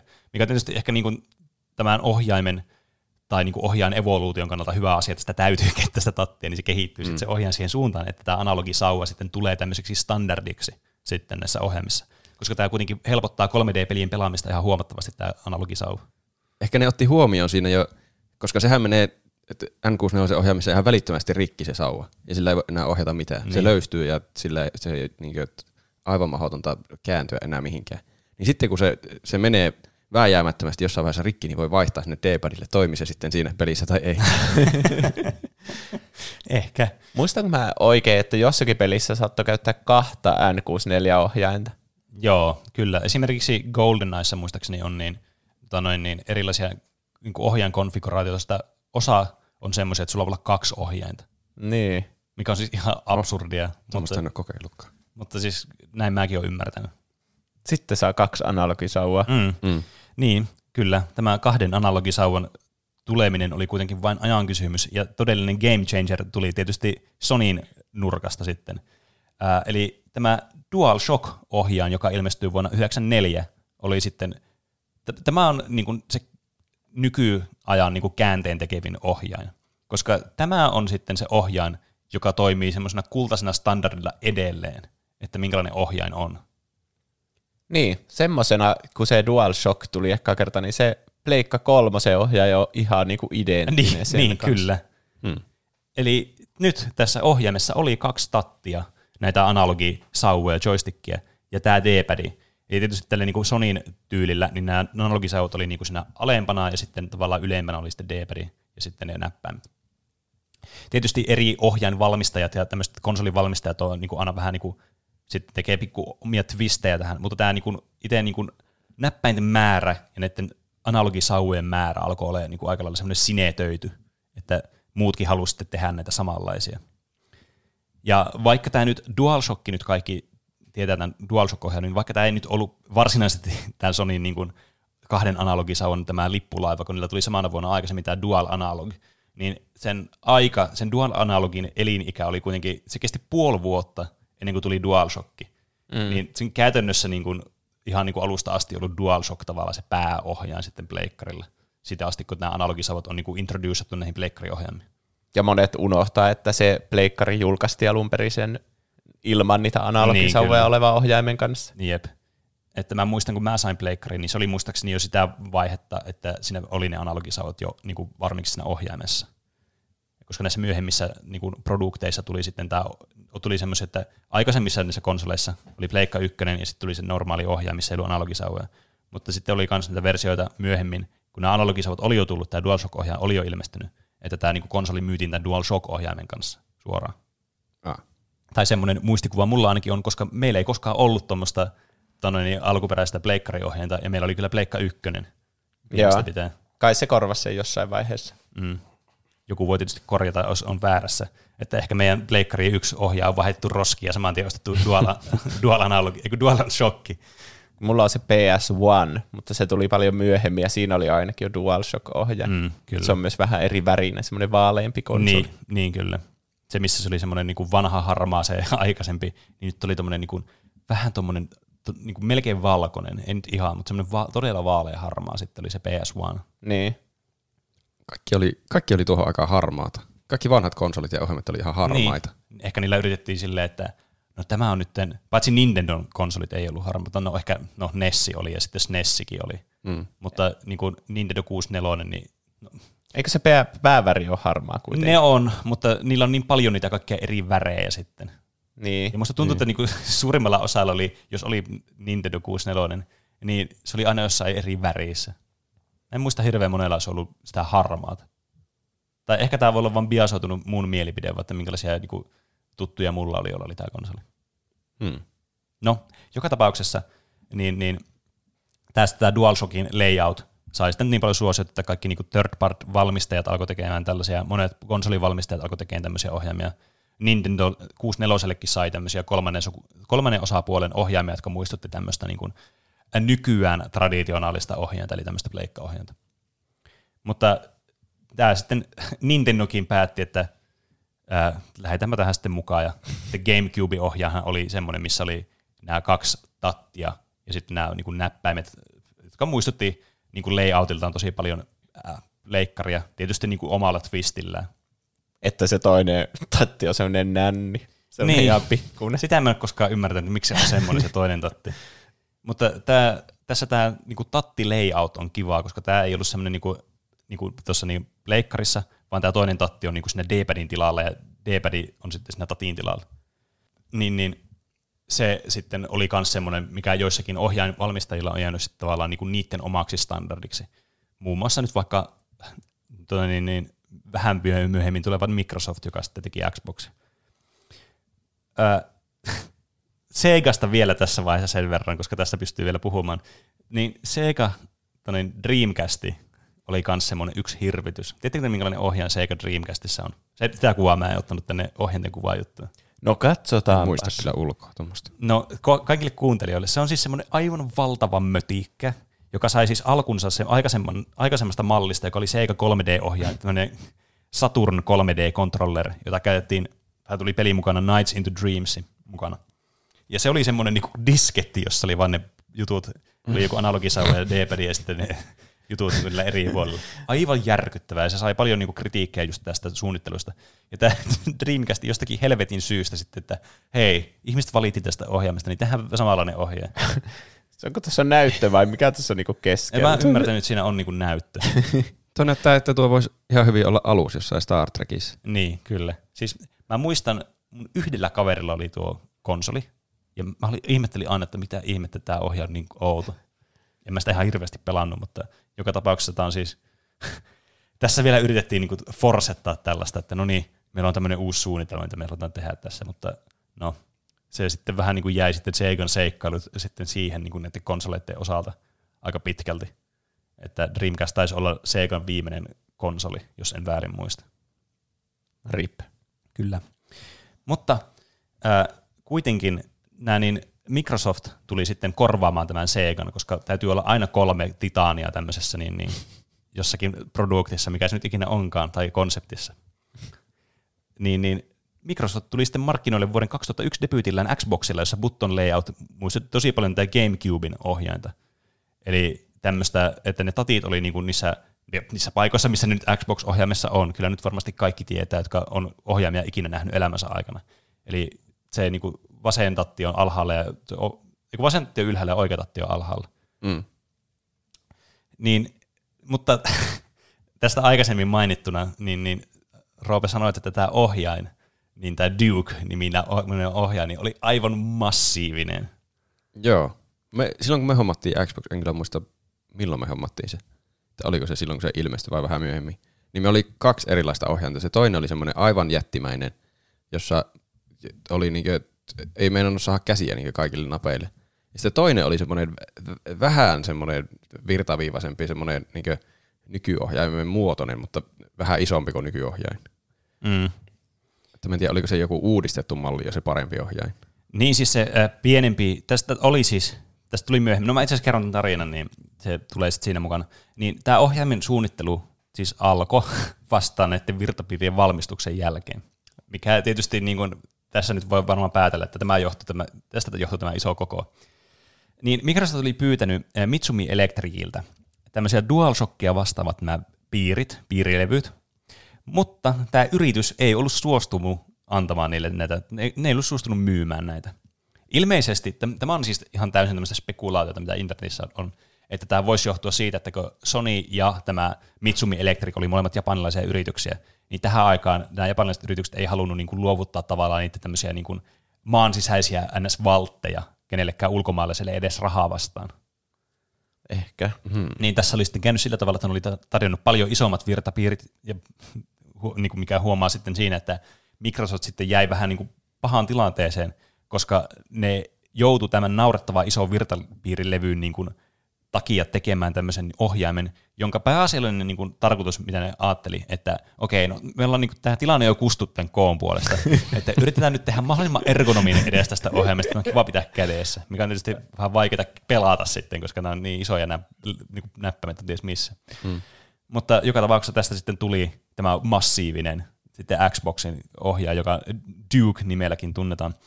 Ja tästä tuli myöhemmin sitten pienemmät mallit, muun muassa Japanin markkinoilla, ja mä veikkaan, että tämä on mikä sullakin on ollut tämmöinen kuin Controller S, Xbox Controller S. Joo, se voi olla justiin tuo. Ja tämä oli semmoinen, tämä muistuttaa aika paljon niin kuin Xbox 360-ohjainta, mikä tietysti oli Xboxin seuraava kehitysvaihe. Eli ne alkoi oikeastaan, niin kuin, ne pidättäytyi niin kuin tässä sitten layoutissa tämän Xbox-ohjaimen jälkeen, mikä sitten tuli tässä 360, ne luopu parista näppäimistä tältä oikealta puolelta, ja sitten niin kuin pienensi sitä ohjainta. Mutta niin kuin tämä ohjaimen niin kuin tyyli ja sitten nämä triggerimäiset takaliipasimet, josta tämä niitys trigger tuleekin sitten myöhemmin niin kuin näihin ohjaimiin, niin oli kuitenkin sellainen, joka jäi elämään, ja niillä on niin kuin oikeastaan pysynyt melkein samanlaisena tämä koko niin kuin niiden niin kuin ohjain, semmoinen arsenaali siitä asti. Mm. 360 oli kyllä aika semmoinen sitähän monet vieläkin käyttää ohjaimena. Niin, ky- se, kyllä. se ei ole kyllä huono ohjaaja ollenkaan. Ei, että sitä on kyllä itsekin tullut käytettyä tosi Niin, pitkään. tietokoneellakin käytetään mm. sitä. Steamissa on tuki sille ja Niin, kaikkea. kyllä. Se, se oli varmasti yksi syy, miksi tota, no, niin monet on, tykkää sitä ohjelmasta edelleenkin, koska tämä 360 ohjaajan oli niinku semmoisia ensimmäisiä isoja ohjaimia, jotka toimi tosi helposti vaan tietokoneella. Mm. Uspi kiinni ja no niin, pelaapa jotakin Steam-peliä. Tietysti myöhemminhän tuli Steam Supportiin, tuli näitä muitakin ohjaimia, niin kuin vaikka äh, Pleikkari 4 ohjain, äh, Pro, Nintendo Switch Pro-ohjain. Että, Niin. Mutta se tapahtui kuitenkin paljon myöhemmin. Että Microsoft oli tässä mielessä niin kuin etulyöntiasemassa, koska suuri osa pelaajista kuitenkin käytti Windows-koneita, niin sitten tämmöiset ohjaimet, jos haluat pelata niin kuin tietokoneella, niin oli helppo ostaa sitten Microsoftin ohjain. Ää, sitten tämä tosiaan tämä seitsemäs su- konsolisukupolvi, joka toi tämän ison parannuksen vaikka Xbox 360 myötä, että kaikki ohjaimet oikeastaan tästä eteenpäin on langattomia. Että luovuttiin näistä pitkistä johdosta tai lyhyistä johdosta, vähän riippuen ohjaimesta, kokonaan, ja nykyään kaikki ohjaimet toimii Bluetoothin kautta. Tai no, joskus ehkä saattoi toimia jonkun infrapunan kautta, mutta Bluetooth on nykyään se niin kuin standardiohjaimilla, millä ne toimii. Eli että pystytään pelaamaan niin kuin langattomasti, ei tarvita lankoja tuohon konsoliin, ja pystyy pelaamaan sohvalta mukavasti, ja iso telkkari voi olla kauempana sitten. Sen ottaa kyllä itsestäänselvyytenä, Mm. mm. koska eihän Pleikka kakkosella pysty pelata enää jossakin nykyisessä isossa olkkarissa. Pitäisi istua siinä lattialla niin kuin lapsena. Niin, Ei voi vaihella niin rennosti asentoa ja kaikkea. Siinä mä oon oppinut arvostaa nyt, kun mä oon pelannut sitä ö, Ocarina of Timea. Ja Nintendo-ohjaimissa on aika lyhyet ne piuhat, niin se pitää ottaa se konsoli sillä Niin niin sohva pöydälle asti ja sitten ne piuhat menee siitä niin olohuoneen läpi sinne televisioon. se, se on ihan totta, että monessa vanhassa konsolissa oli semmoinen, että ne niinku, johdot sinne että niinku, se, virta, virta seinään, Virta se. virta seinään ja sitten telkkariin oli paljon pidempiä kuin ne ko- niinku ohjainten johdot. Mm. Niin sitten oli helpompaa ottaa se oh- konsoli lähemmäs ja sitten ne ohjaimet sitten sinne siitä eteenpäin. Niin, toisaalta sitä 64 ei edes voi pitää siellä niinku missä sohva semmoisen TV-tason mm. sisällä, koska se kasetti menee vieläkin sieltä yläpuolelta. Niin, ei ainakaan Niin, niin, sellainen kyllä. niin pysyvästi. Eli ennen vanhaakin ihmiset on joutunut aina ottamaan sen lähemmäs, että Mm. ne on voinut laittaa sen kaseetin. Niin, kyllä. Näissä kanssa, koska nämä oli langattomia nämä ohjaimet, tietysti niin täytyy lisätä joku funktionaalinen näppäin, jolla pystyy sitten tietysti käynnistämään tämän ohjaimen ja ohjaamaan sitten myöhemmin, no tai oikeastaan tähänkin aikaan, niin näitä niin konsoleita, koska tuli, näistä konsoleista tuli vielä enemmän semmoisia niin multimedia-laitteita, että näitä pystyy käyttämään muuhunkin kuin pelkästään niin kuin, tavallaan pelaamiseen sille niin kuin käytännöllisesti. Tietysti hän pystyyhän niin vaikka Pleikkari kakkosellakin katsoa vaikka jotakin DVDitä, mutta se ei ollut sen niin kuin, tavallaan yksi niin kuin pääkäyttökohteesta. Mä muistan, että se oli, se oli hyvä argumentti, kun yritti hommata Xboxia vanhemmille, että no, mutta ei, sitten ei tarvi enää mitään DVD-sointa erikseen, kun tällä voi katsoa kaikki elokuvat ja te- tehdä kaiken, mm. mitä haluaa tehdä. Kyllä. Sama toimi kyllä Pleikka kakkosella, että se oli joku, yksi sen myyntivalteesta oli, että se oli DVD-soitin. Niin, näin että jotkut osti sen vaan DVD-soittimeksi. Mm. Mm. Ja sitten tähän aikaan tietysti myös Nintendo jatkoi ihan omilla teillä ja alkoi tekemään näitä eksperimentaalisia ohjaimia jälleen. Nintendo Wii, varmasti meillä on oma jaksokin siitä, niin ei mennä nyt kovin tarkasti siihen. Sitten tuli Wii U ja Switch tietysti sen jälkeen.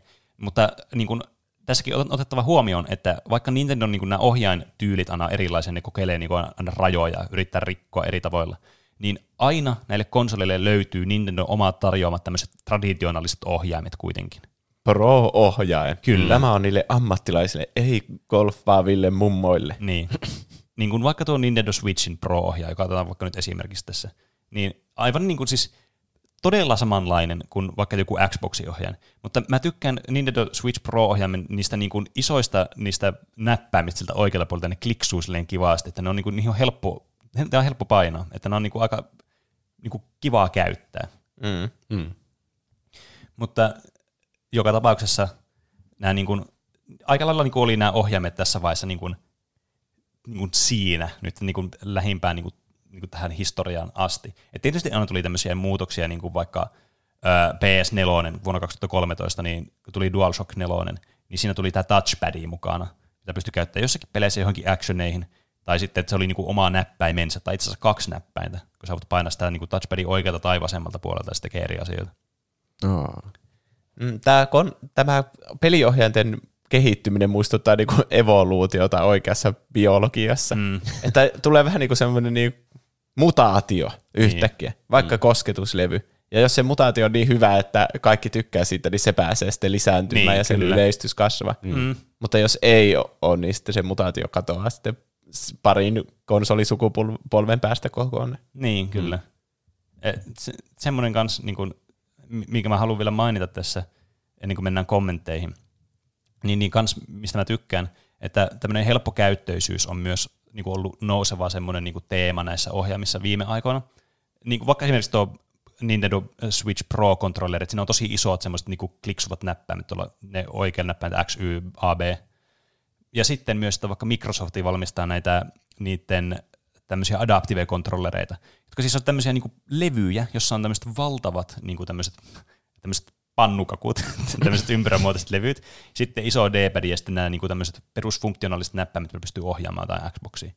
Ja sitten ihan hirveän liuta erilaisia niin kuin input-portteja, joko tämmöisiä 3,5 tämmöisiä niin kuin, teko, jack-portteja tai USB-portteja, joihin pystyy sitten niin kuin, siis liittämään jonkun lisälaitteen, joka sitten aktivoi jonkun inputin, vaikka että joku A-inputti, niin sä voit laittaa siihen jonkun ihan ihmeelliseen levyyn tai jonkun muun vastaavan, joka kuitenkin niin kuin, siis ideana on se, että sä voit niin kuin, tehdä semmoiset, että jos sulla on vaikeuksia käyttää tämmöistä nykyohjainta, mikä on niin kuin standardi kaikissa peleissä niin, ja pelikonsoleissa, niin sä voit tehdä semmoisen, niin kuin, vaikka olisi fyysisiä rajoitteita, niin semmoisen ohjain layoutin, ohjaimen, joka sitten toimii sulle. Että sä voit ohjata sitä vaikka sun niin kuin, olkapäällä sitä jotain näppäintä mm. esimerkiksi.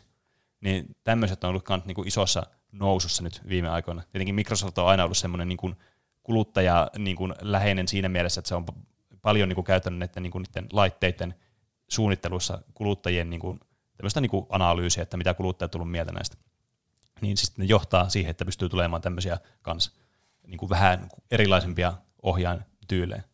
Ja tietysti niin kuin uutena, mitä Pleikkari oli tehnyt tuossa DualSensessa, tuossa Pleikka Vitosessa, että siinä on vähän semmoista niin kuin nämä haptiset ominaisuudet, nämä, niin kuin nämä rumble-moottorit, joita näissä aikaisemminkin ollut näissä ohjaimissa silloin niin kuin Ysäriltä asti, niin, niin nämä on niin kuin viety vähän tämmöiselle niin kuin seuraavalle tasolle, että näitä yritetään niin kuin hienosäätää. Mutta niin kuin nämä muutokset on aika tämmöisiä niin kuin pieniä, että näitä ei niin kuin, kovin isoja harppauksia ei enää tapahdu.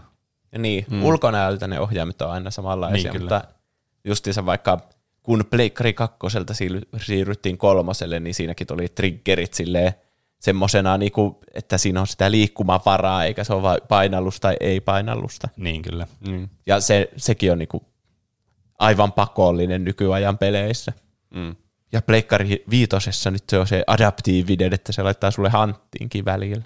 Mm, kyllä. Iteratiivisesti etenee ohjaimet. Niin, aina joku juttu pitää olla, että se myydään, että tämä on nyt uusi juttu eikä vanha. Niin. Muutenhan se olisi aika lame. Niin kuin Xbox-ohjain ei ole muuttunut kolmeen sukupolveen yhtään merkittävästi, se perusohjain. Se on ollut tarpeeksi täydellinen. Ei kannata muuttaa, jos ei ole rikki. Mm. Näin on. Mutta mennään sitten tässä lopussa vielä näihin kuuntelijoiden kommentteihin. Eli tämä nyt oli tämmöinen vähän tangentilla liittyy tähän, että mikä on suosikkipeliohjaaja, sitten me voidaan arvioida, että mikä nyt voitti tämän. Te saatte laskea näitä, koska mä en laskenut näitä. Okei. Okay. Jos te haluatte laskea. Ei ole pakko laskea. Tämä Tuplahyppi-podcastissa tehdään niin tosi Hei, tieteellistä analyysiä. Jos mä lasken Nintendo 64 ohjaimet, niin laske sä muut. Tuo kuulostaa tosi hyvältä suunnitelmalta. Joo. No niin, hyvä. Ää, aloitetaan Instagramista. Miko Z laittaa Xbox 360. Te hippi komppaa. Xbox 360 ohjaimet on aina olleet omia lemppareita, varsinkin kun ne voi niin helposti liittää tietokoneeseen kiinni. Ja mä oon kyllä samaa mieltä, että tämä, niin kuin, tämä helppo käyttöisyys siihen, että sä voit liittää ne tietokoneeseen tosi helposti niin kuin, niin kuin kauan sitten jo, niin on ollut semmoinen syy, miksi varmaan niin kuin Xbox-ohjaimet on kaikista käytetyimpiä juuri tietokoneella. Mm. On mä pleikkaohjaimiakin liittänyt mm. tietokoneeseen, mutta niissä on aina tarvinnut jotain ulkopuolisia ohjelmia, jotka tyli huijaa, niin. että se on Xbox-ohjaaja kaikkeen. Niin. Mm. Et, että niin kuin vasta sitä niin DualShock 4 asti näitä, ja jostakin ajasta, mä en muista milloin, yleensä Steam on ollut semmoinen rajoittava tekijä kanssa näissä, niin Steamiin tuli supportti näihin niin kuin vaikka pleikkariin ja Switchin ohjaamiin, että tavallaan se sitten niin kuin sinetöi myös sen, että mitä tahansa nyt voi käytännössä käyttää niin kuin tietokoneellakin. Mutta Xbox tietysti oli niin kuin aikansa edellä silloin. Itse ohjaimesta on kyllä vaikea sanoa sillä, että kumpi olisi parempi, Xbox vai Pleikkari. Niin, Niin. niin. DualShock 4 justiin, en mä sitä vitosen ohjainta teistannut. Niin. Sehän on lähin, siis mä sanon, että isoin niinku ero on se, että mikä se muotoilu ja sitten, että missä ne tatit on. Niin. Mä- Mä, se, mä luulen, että se on tottumiskysymys, koska mä olin Niin. niin. pitkään sitä mieltä, että Xbox on paljon parempi, koska mä olin pelannut aina Xbox-ohjaimella. Niin. Niin. Ja se tatti oli mulle oikeassa paikassa. Niin. Mutta nyt kun mä oon viime aikoina pelannut enemmän pleikkarilla, niin sitten tuntuu aivan yhtä luonnolliselta, että se tatti on siinä. Niin, kyllä. Se, se on ehkä niin kuin marginaalisesti oikeasti ergonomisempi asento käsille se Xbox-tyyli, että ne tatit on siellä, missä ne on. Voi se olla vähän. Että se on jotenkin levollisempi asio, asento kädelle. Mutta tämä on niin pieni tämä ero, että se on oikeastaan vaan niin preferenssikysymys vaan. Mm. Se on hienompi myös se pleikkaohjaaja. No se on ainakin Mikä se on symmetri, niin. Niin. Larson laittaa Nintendo Switch Pro ja Guitar Hero Guitar. Tässä nyt ei menty noihin kummallisiin ohjaamiin, mutta Nintendo Switch Pro-ohjaaja on kans niinku, kyllä semmoinen, mm. se on niinku samaa kastia Xbox-ohjaimen kanssa, kun ne on samalla paikalla ne tatit. Mutta nämä näppit on jotenkin semmoisia, jotenkin kivaa käyttää.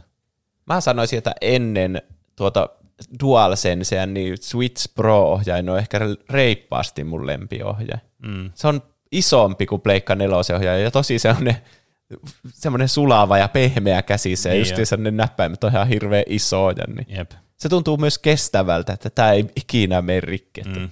Tämä on mulla ikuisesti. Jep. Ja akun kesto on paljon, paljon, kolme, neljä kertaa pitempi kuin Pleikka 4 ohjaimessa. Se on tietysti totta, että kyllähän näissä ohjelmissa on kaikenlaisia muita toimintoja mukana, että mitkä voi vaikuttaa sitten siihen akun kestoon. Että kyllähän näihin joskus tuli, vaikka sinne Six-Axis-ohjaimessa silloin, siinä Pleikka kolmosen aikaan tuli tämä liiketunnistus mukaan. Niin, Että kyllähän tämmöiset, vaikuttaa. niin, että kyllähän tämmöiset tekijät tietysti vaikuttaa näiden akun kestoonkin sitten.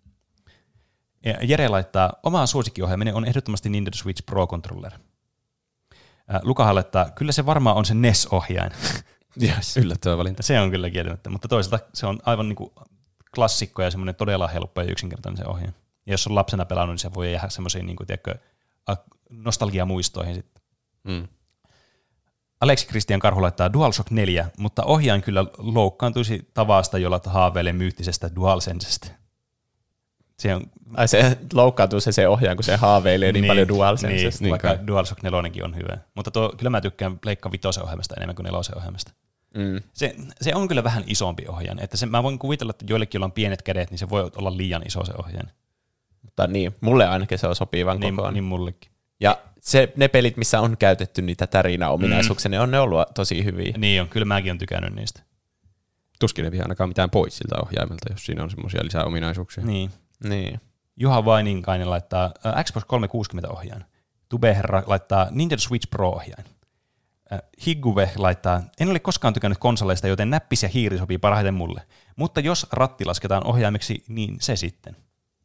Äh, tässä, niin, kyllähän ratti on ohjaaja. Ja kyllähän niinku, onhan hiiri ja näppäimistökin periaatteessa niinku ohjain, koska sä ohjaat sillä sitä peliä siinä tietokoneella. Mm. Mutta ne ei ole kuitenkaan semmoisia niin traditionaalisia tämmöisiä konsoliohjaimia, mikä oli ehkä tämän päivän se niin kuin, asia, mistä puhuttiin.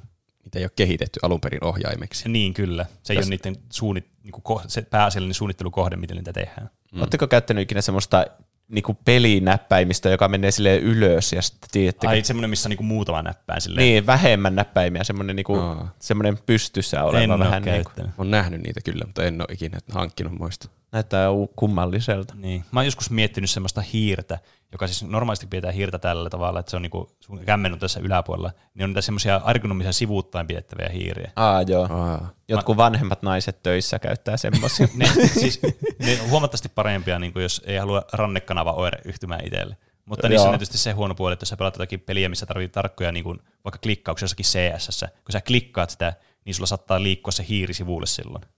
Niin tuntuu Aivan. jotenkin ihan maalaisjärjelläkin, että on tarkempi tehdä asioita, jos käsi on siinä päällä. Tietysti voi olla myös semmoisia hiiriä, jotka on vähän niin kuin semmoisessa jossakin kulmassa, että ne vähän niin kuin kuitenkin nojaa siihen maata vasten, mutta sun käsi ei ole niin kuin semmoisessa täydellisessä niin kuin tämmöisessä kuppiasennossa ylöspäin. Niin. tai alaspäin siis. Eelis, äh, Eelis Arturi laittaa DualShock 4 istuu vaan mun kädessä hyvin.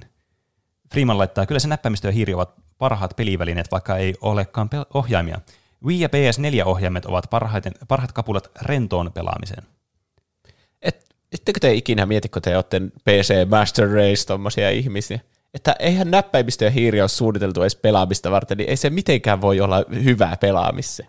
No kyllä se vaan on hyvä Ollaanko me. PC Master Race? Sehän riippuu Niin. täysin pelistä. Niin, siis äh, mä oon nykyään siirtynyt melkein täysin ohjaimen käyttöön niin kuin peleissä. Mulla on kaksi poikkeusta. Strate- strategiapelit ja tämmöiset niin city builderit ja muut. Ja ne shooterit, first person shooterit. Mm. Niin.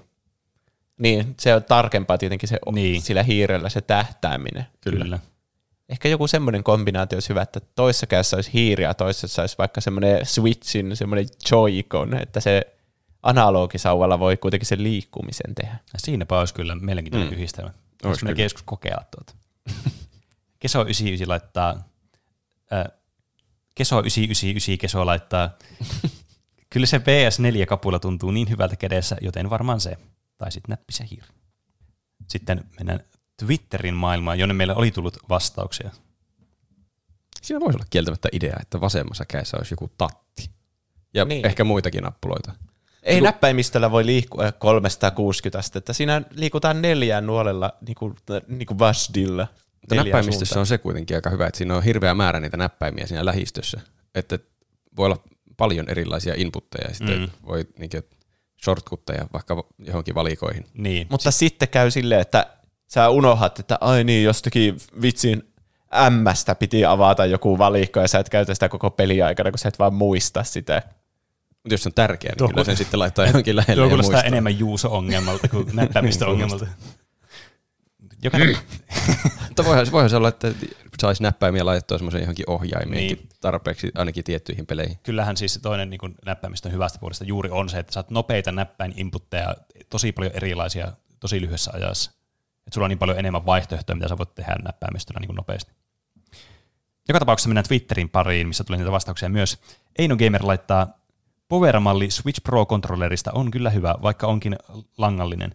Ohjaimessa on lisänapit takana, eli ei tarvitse niin paljon liikuttaa peukaloita tateelta pois. Myös isommat napit kuin Joy-Coneessa, eli ei ala sormet kramppaamaan. DualShock 2 on myös hyvä, suluissa nostalgia. Tuota mä haluaisin vielä, niin kuin, että miten niin kuin, näissä ohjaimissa on tämä takaosuus, missä voisi olla joku nappi siellä, tiedättekö, keskisormen kohdalla. Mä oon Niin. miettinyt sillä niin N64 tyyliin. Tai niin kuin, mikä se oli se Pleikka 4 tämmöinen lisälaite. Niin, Pleikka neloselle tuli se, ö, onko se kaksi ohjelmoitavaa näppäintä sinne taakse, Niin. jotka voi olla ihan mitä tahansa niistä muista näppäimistä. Niin mä lu- luulin, että tuo, tuo olisi ihan ilmiselvä laittaa Pleikka Niin, viitoseen oletuksena. Mm. Ja mä en ole ikinä koittanut sitä, niin tuntuisi tosi siistiltä, kun vaikka Kingdom Heartsissa, kun sä liikut koko ajan vasemmalla tatilla, Niin. niin sitten sulla ei ole aikaa nuolilla niin kun selata niitä valikoita. Niin, kyllä. Mutta jos ne takanäppäimet toimis ylä- ja alanuolena, Niin. niin, niin sä voisit mm. liikkua ja valita spellejä koko ajan Niin. siitä samaan aikaan. Kyllä. Mä oon miettinyt kanssa samaa niin kuin kaikissa Souls-peleissä, missä rollataan ympyrästä tai väistää ympyrästä. Ja sitten kun pitää tateilla liikkua, jos sun et halua koko ajan lock onnattuna, että haluat niin käyttää toista tattia siihen, että sä ohjat sitä kameraa, niin olisi paljon helpompaa kuin se, että pitäisi niin sillä peukaloa pitäisi sille vääntää sille, että sulla on se tatissa ja sitten sä niin yrität olla peukalon tuolla kulmalla, yrität painaa sitä ympyrää, niin sulla olisi niin keskisormella sitä takaa voisi Niin, niinpä. Tai joku muu tämmöinen vaihtoehtoinen actioni, mitä pystyisi tekemään. Mutta monethan pitää, kun nykyään on kaksi molemmilla puolilla niitä shoulder buttoneita, tai Mm. että on triggerit ja bupperit, niin sittenhän, jos pitää sillä niin, että etu- etusormi ja keskisormi on niillä, niin pitäisikö sitten nimettömällä painaa sitten Niin. vielä jostain pohjasta? Varmaankin. Että riittääkö sitten enää sorminäppäryys Mut- kellään tai voima Mutta toisaalta, mutta toisaalta niin varmaan niin keskisormi on helppo sieltä niin triggeristä siirtää siihen yhteen näppäimeen.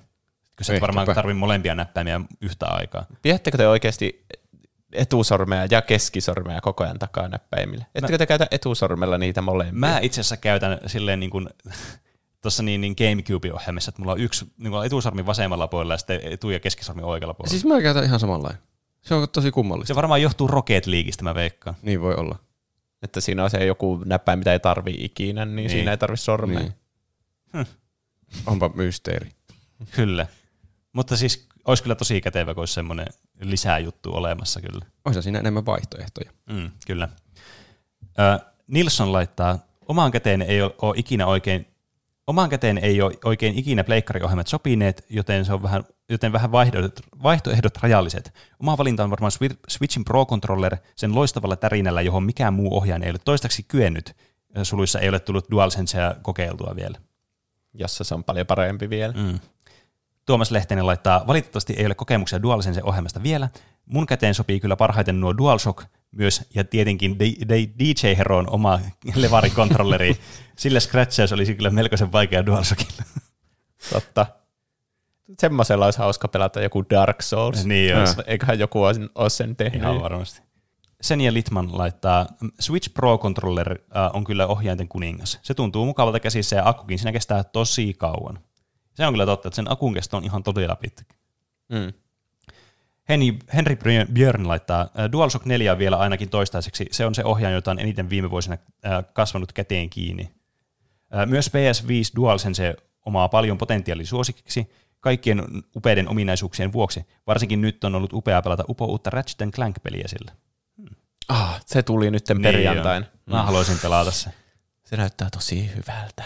Kyllä. Juusella valuu kuolla tuohon mikrofonille. Se on ihan ymmärrettävää. Onko sä nähnyt niitä grafiikoita? Se näyttää Pixar-elokuvalta. Jep. Niin kuin Soulilta. Mm. Mutta peli. Sitten mennään Discordin maailmaan, jossa vastaavaksi antaa pippeli. Yrittääkö nämä ihmiset saada meidät nauramaan näillä niiden niin, nimimerkeillä? Mm. Tämä ei kyllä naurattanut yhtään meitä. Vai Okei, nyt se nauratti, kun tämä mentiin liian pitkälle. Äh, kyllähän se tuo uusi DualSense on. Sopii käteen mukavasti, mukautuvat liipasimet tuntuvat hyvälle ja kosketuspalaute lisää immersiota.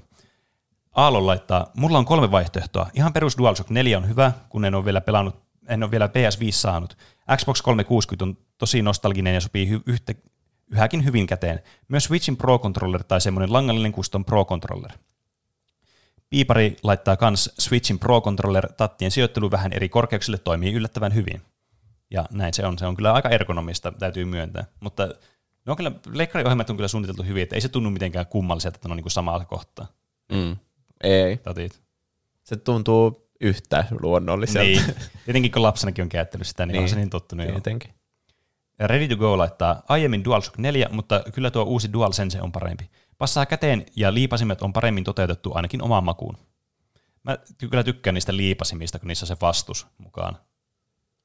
Niin, siinä Astros Playroomissa sitä käytettiin tosi hyvin niin kaikkiin asioihin. Jep.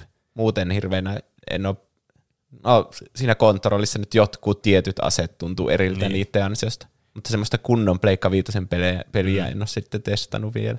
Mä jostakin kuulin tai luin, että tonne se Astros Playroomin, se, jotka teki sen pelin, niin jos ilmeisesti niin kuin tekemässä jotain oikeaa niin kuin pitkää peliä kanssa. Mm. Mahdollisesti samalla, niin kuin, en mä tiedä onko sama hahmo, mutta samalla tyylillä ainakin. Se kuulostaa aika kivalta. Mm.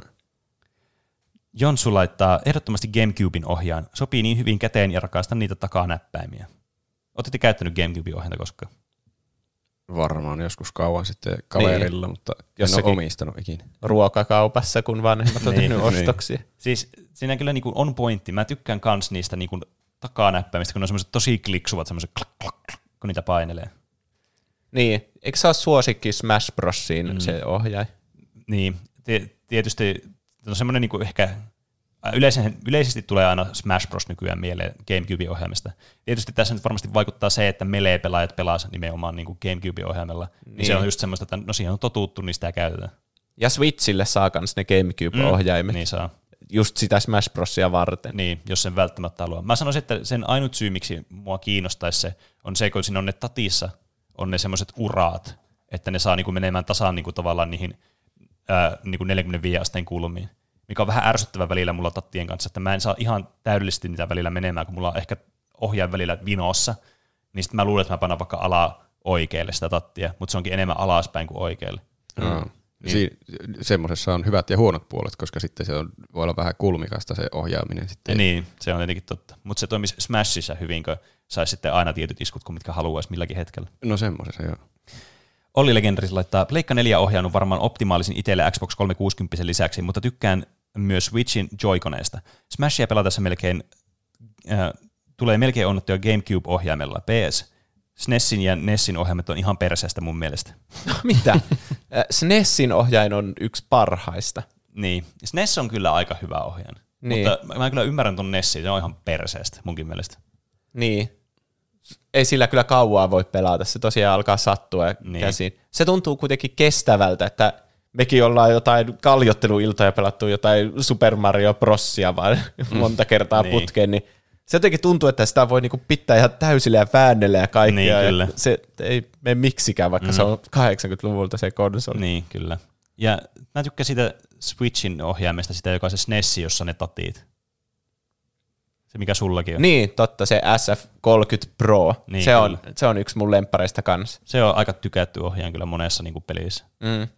Niin kuin Se- ihan tietokoneella. Sehän saa tietokoneeseenkin kiinni. Joo, 8-bit Do on tehnyt sen ja niillä on tosi paljon eri variantteja kaikista ohjaimista, että senkin saa vaikka mm. niillä kämmentuilla vai mikä se olikaan, Niin, jep, jos haluaa, mutta mä tykkään siitä, joka on ihan niin kuin SNES-ohjain, paitsi että siinä on tatit. jep. Mm. Cosmoman laittaa Pleikkarin nelosen ihana. Dual, DualSensea en ole vielä saanut käsiini. Tajusitteko? Se luki tuossa kommentissa.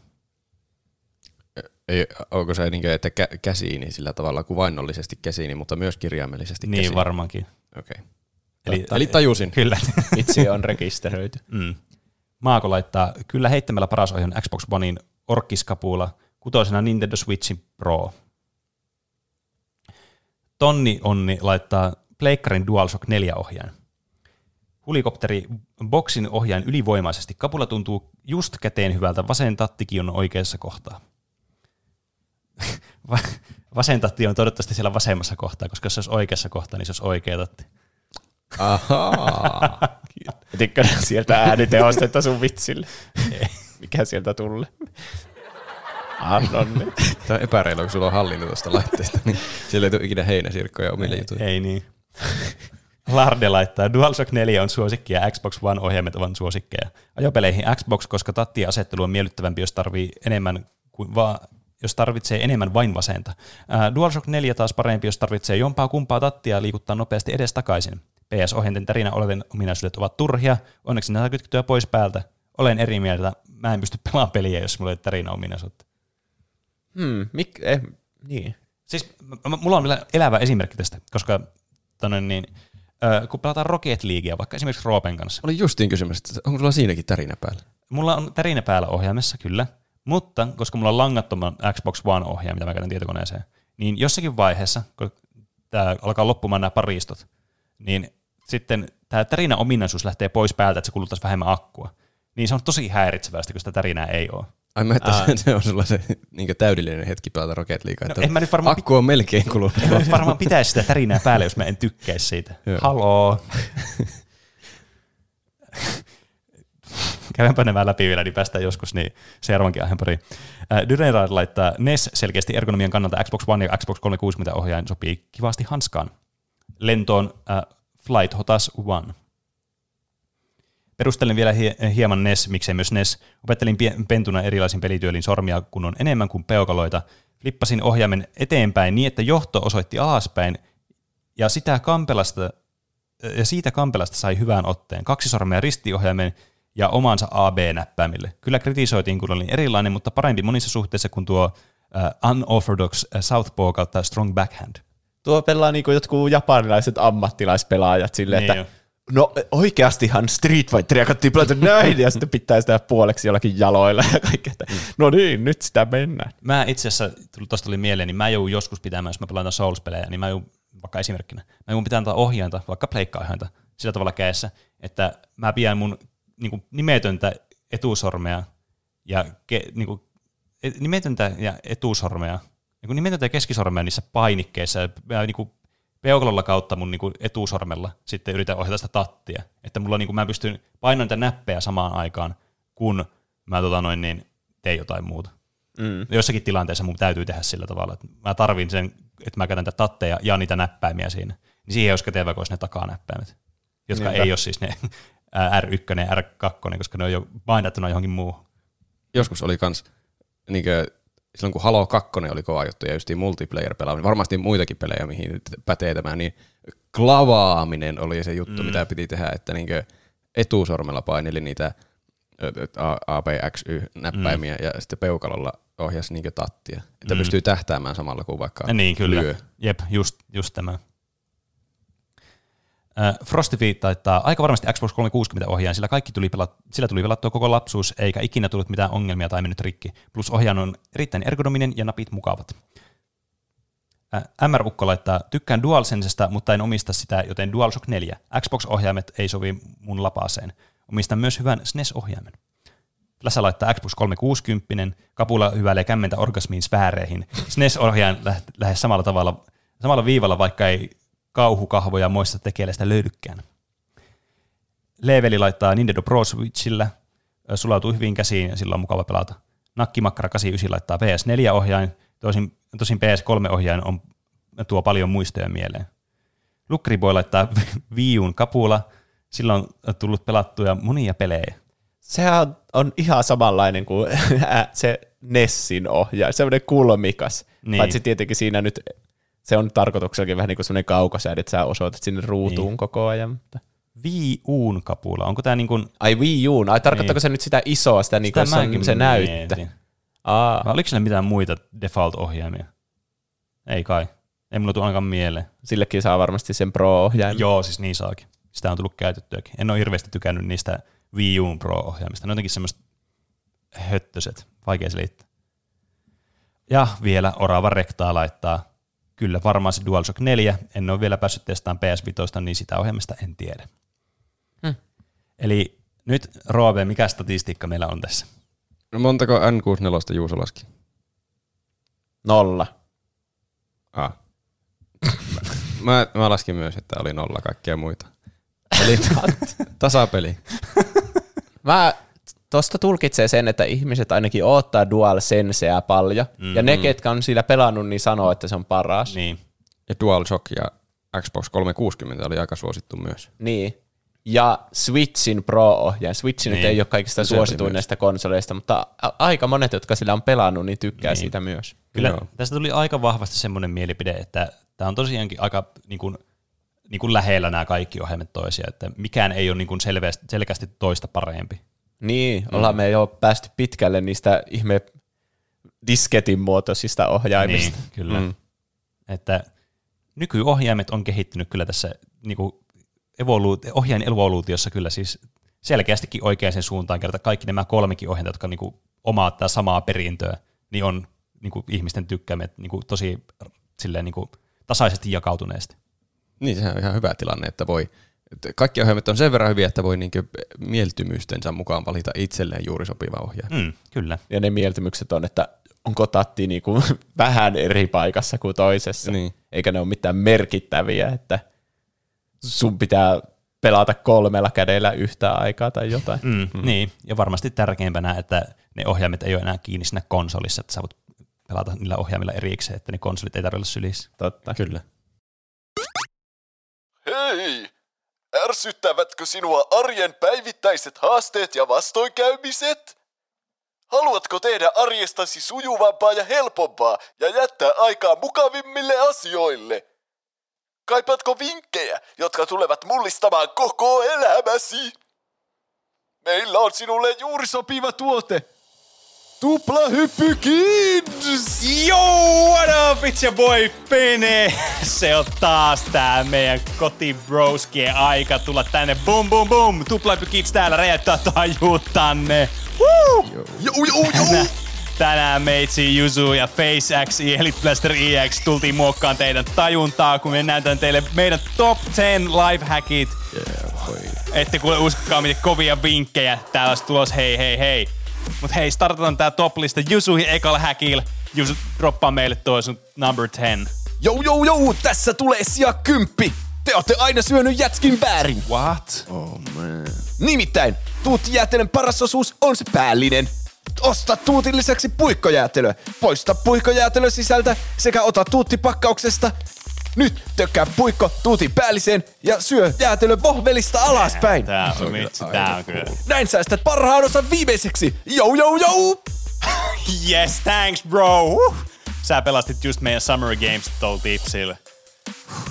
Äh, mulla on tässä hei teille kans tässä siellä ysi aivan siis kans loistava tips and tricks. Ja tästä lähtee tämän meikä häkki. Eli kun tiettekö te, teidän mutsi tai faija tulee aukoon päätä, että hei, pitäisi alkaa nukkuu vaikka kello vasta kaksi, am I right? Word. Niin jos teidän tyyny on aivan unusable, lähtee lättänä vähän niin kuin teidän porukoiden jutut, Wow, wow! ottakaa hei teidän tyyny nakatkaa se pesukoneeseen, käykää grabään teidän faijan golfbagista joku kourallinen golfpalloja ja läsäyttäkää kone yöksi niiden golfpallojen kanssa sinne, niin kuule, kun sillä se pyörii, niin huomenna ohjelma valmis, niin tyyny on kuivunut, niin se on kuule, teidän tyyny on täysin mintis. Parhaat yöunet, mitä ikinä tuutte nukkumaan. ja jos te vielä pistätte päivällä sen sinne koneeseen, uunin päälle 200 astetta, pistätte sinne sen, niin se ku- kuivuu melkein instana, hei bro. Jesus Christ. Oh, wow! No ja nyt kun se on siellä uunissa, niin laitetaan se tonne hetkeksi niin kuivumaan, niin voi tässä välissä käydä sitten pistää numero 8, eli Face X, eli Blaster EX, sun nexti tippii tulille, joo. Yeah, boy. Yes, boy. Se olisi number 8 täältä tuloillaan. Teidän crewlla on varmaan sama problem kuin meidän Facebossella. Olette pelannut Fortnitea, koko Fortnite, ja paras kontrollilla on ihan Sipsi Crumbase. Tähän ei mikään leimi talouspaperi auta, tähän tarvitaan jotain järeämpää. Meillä on teille tällainen super easy kemikaalikoktaililla kliinatte ohjaimen taas aivan minttiin. Ota vaan täältä kliinausklosetista pullo bleachia ja käytte paseen kaupasta semisti ammoniakki. Näin kun miksaa tässä bucketissa, niin saatte sellaisen aineen, millä tulee controller ja koko gaming mansionkin ihan minttiin. Tästä kun veippaatte nenällä vähän ilmaa, ei voi missaa kuin freshi smellikin tosta. Freshi smellikin. Fre, fresh. Tuoksuko tää teistä vähän oudolla? Yo, äh, yo, Face X, eli Blaster EX. Äh, Meniks tää nyt varmasti ihan oikein tää ohje? Haju. Sitä on varmasti turvallista. No näin, näin, näin. Niin siinä oli siinä videossa. Joo, joo, joo. Vähän, vähän päätä särkee jo. Otetaanko pikku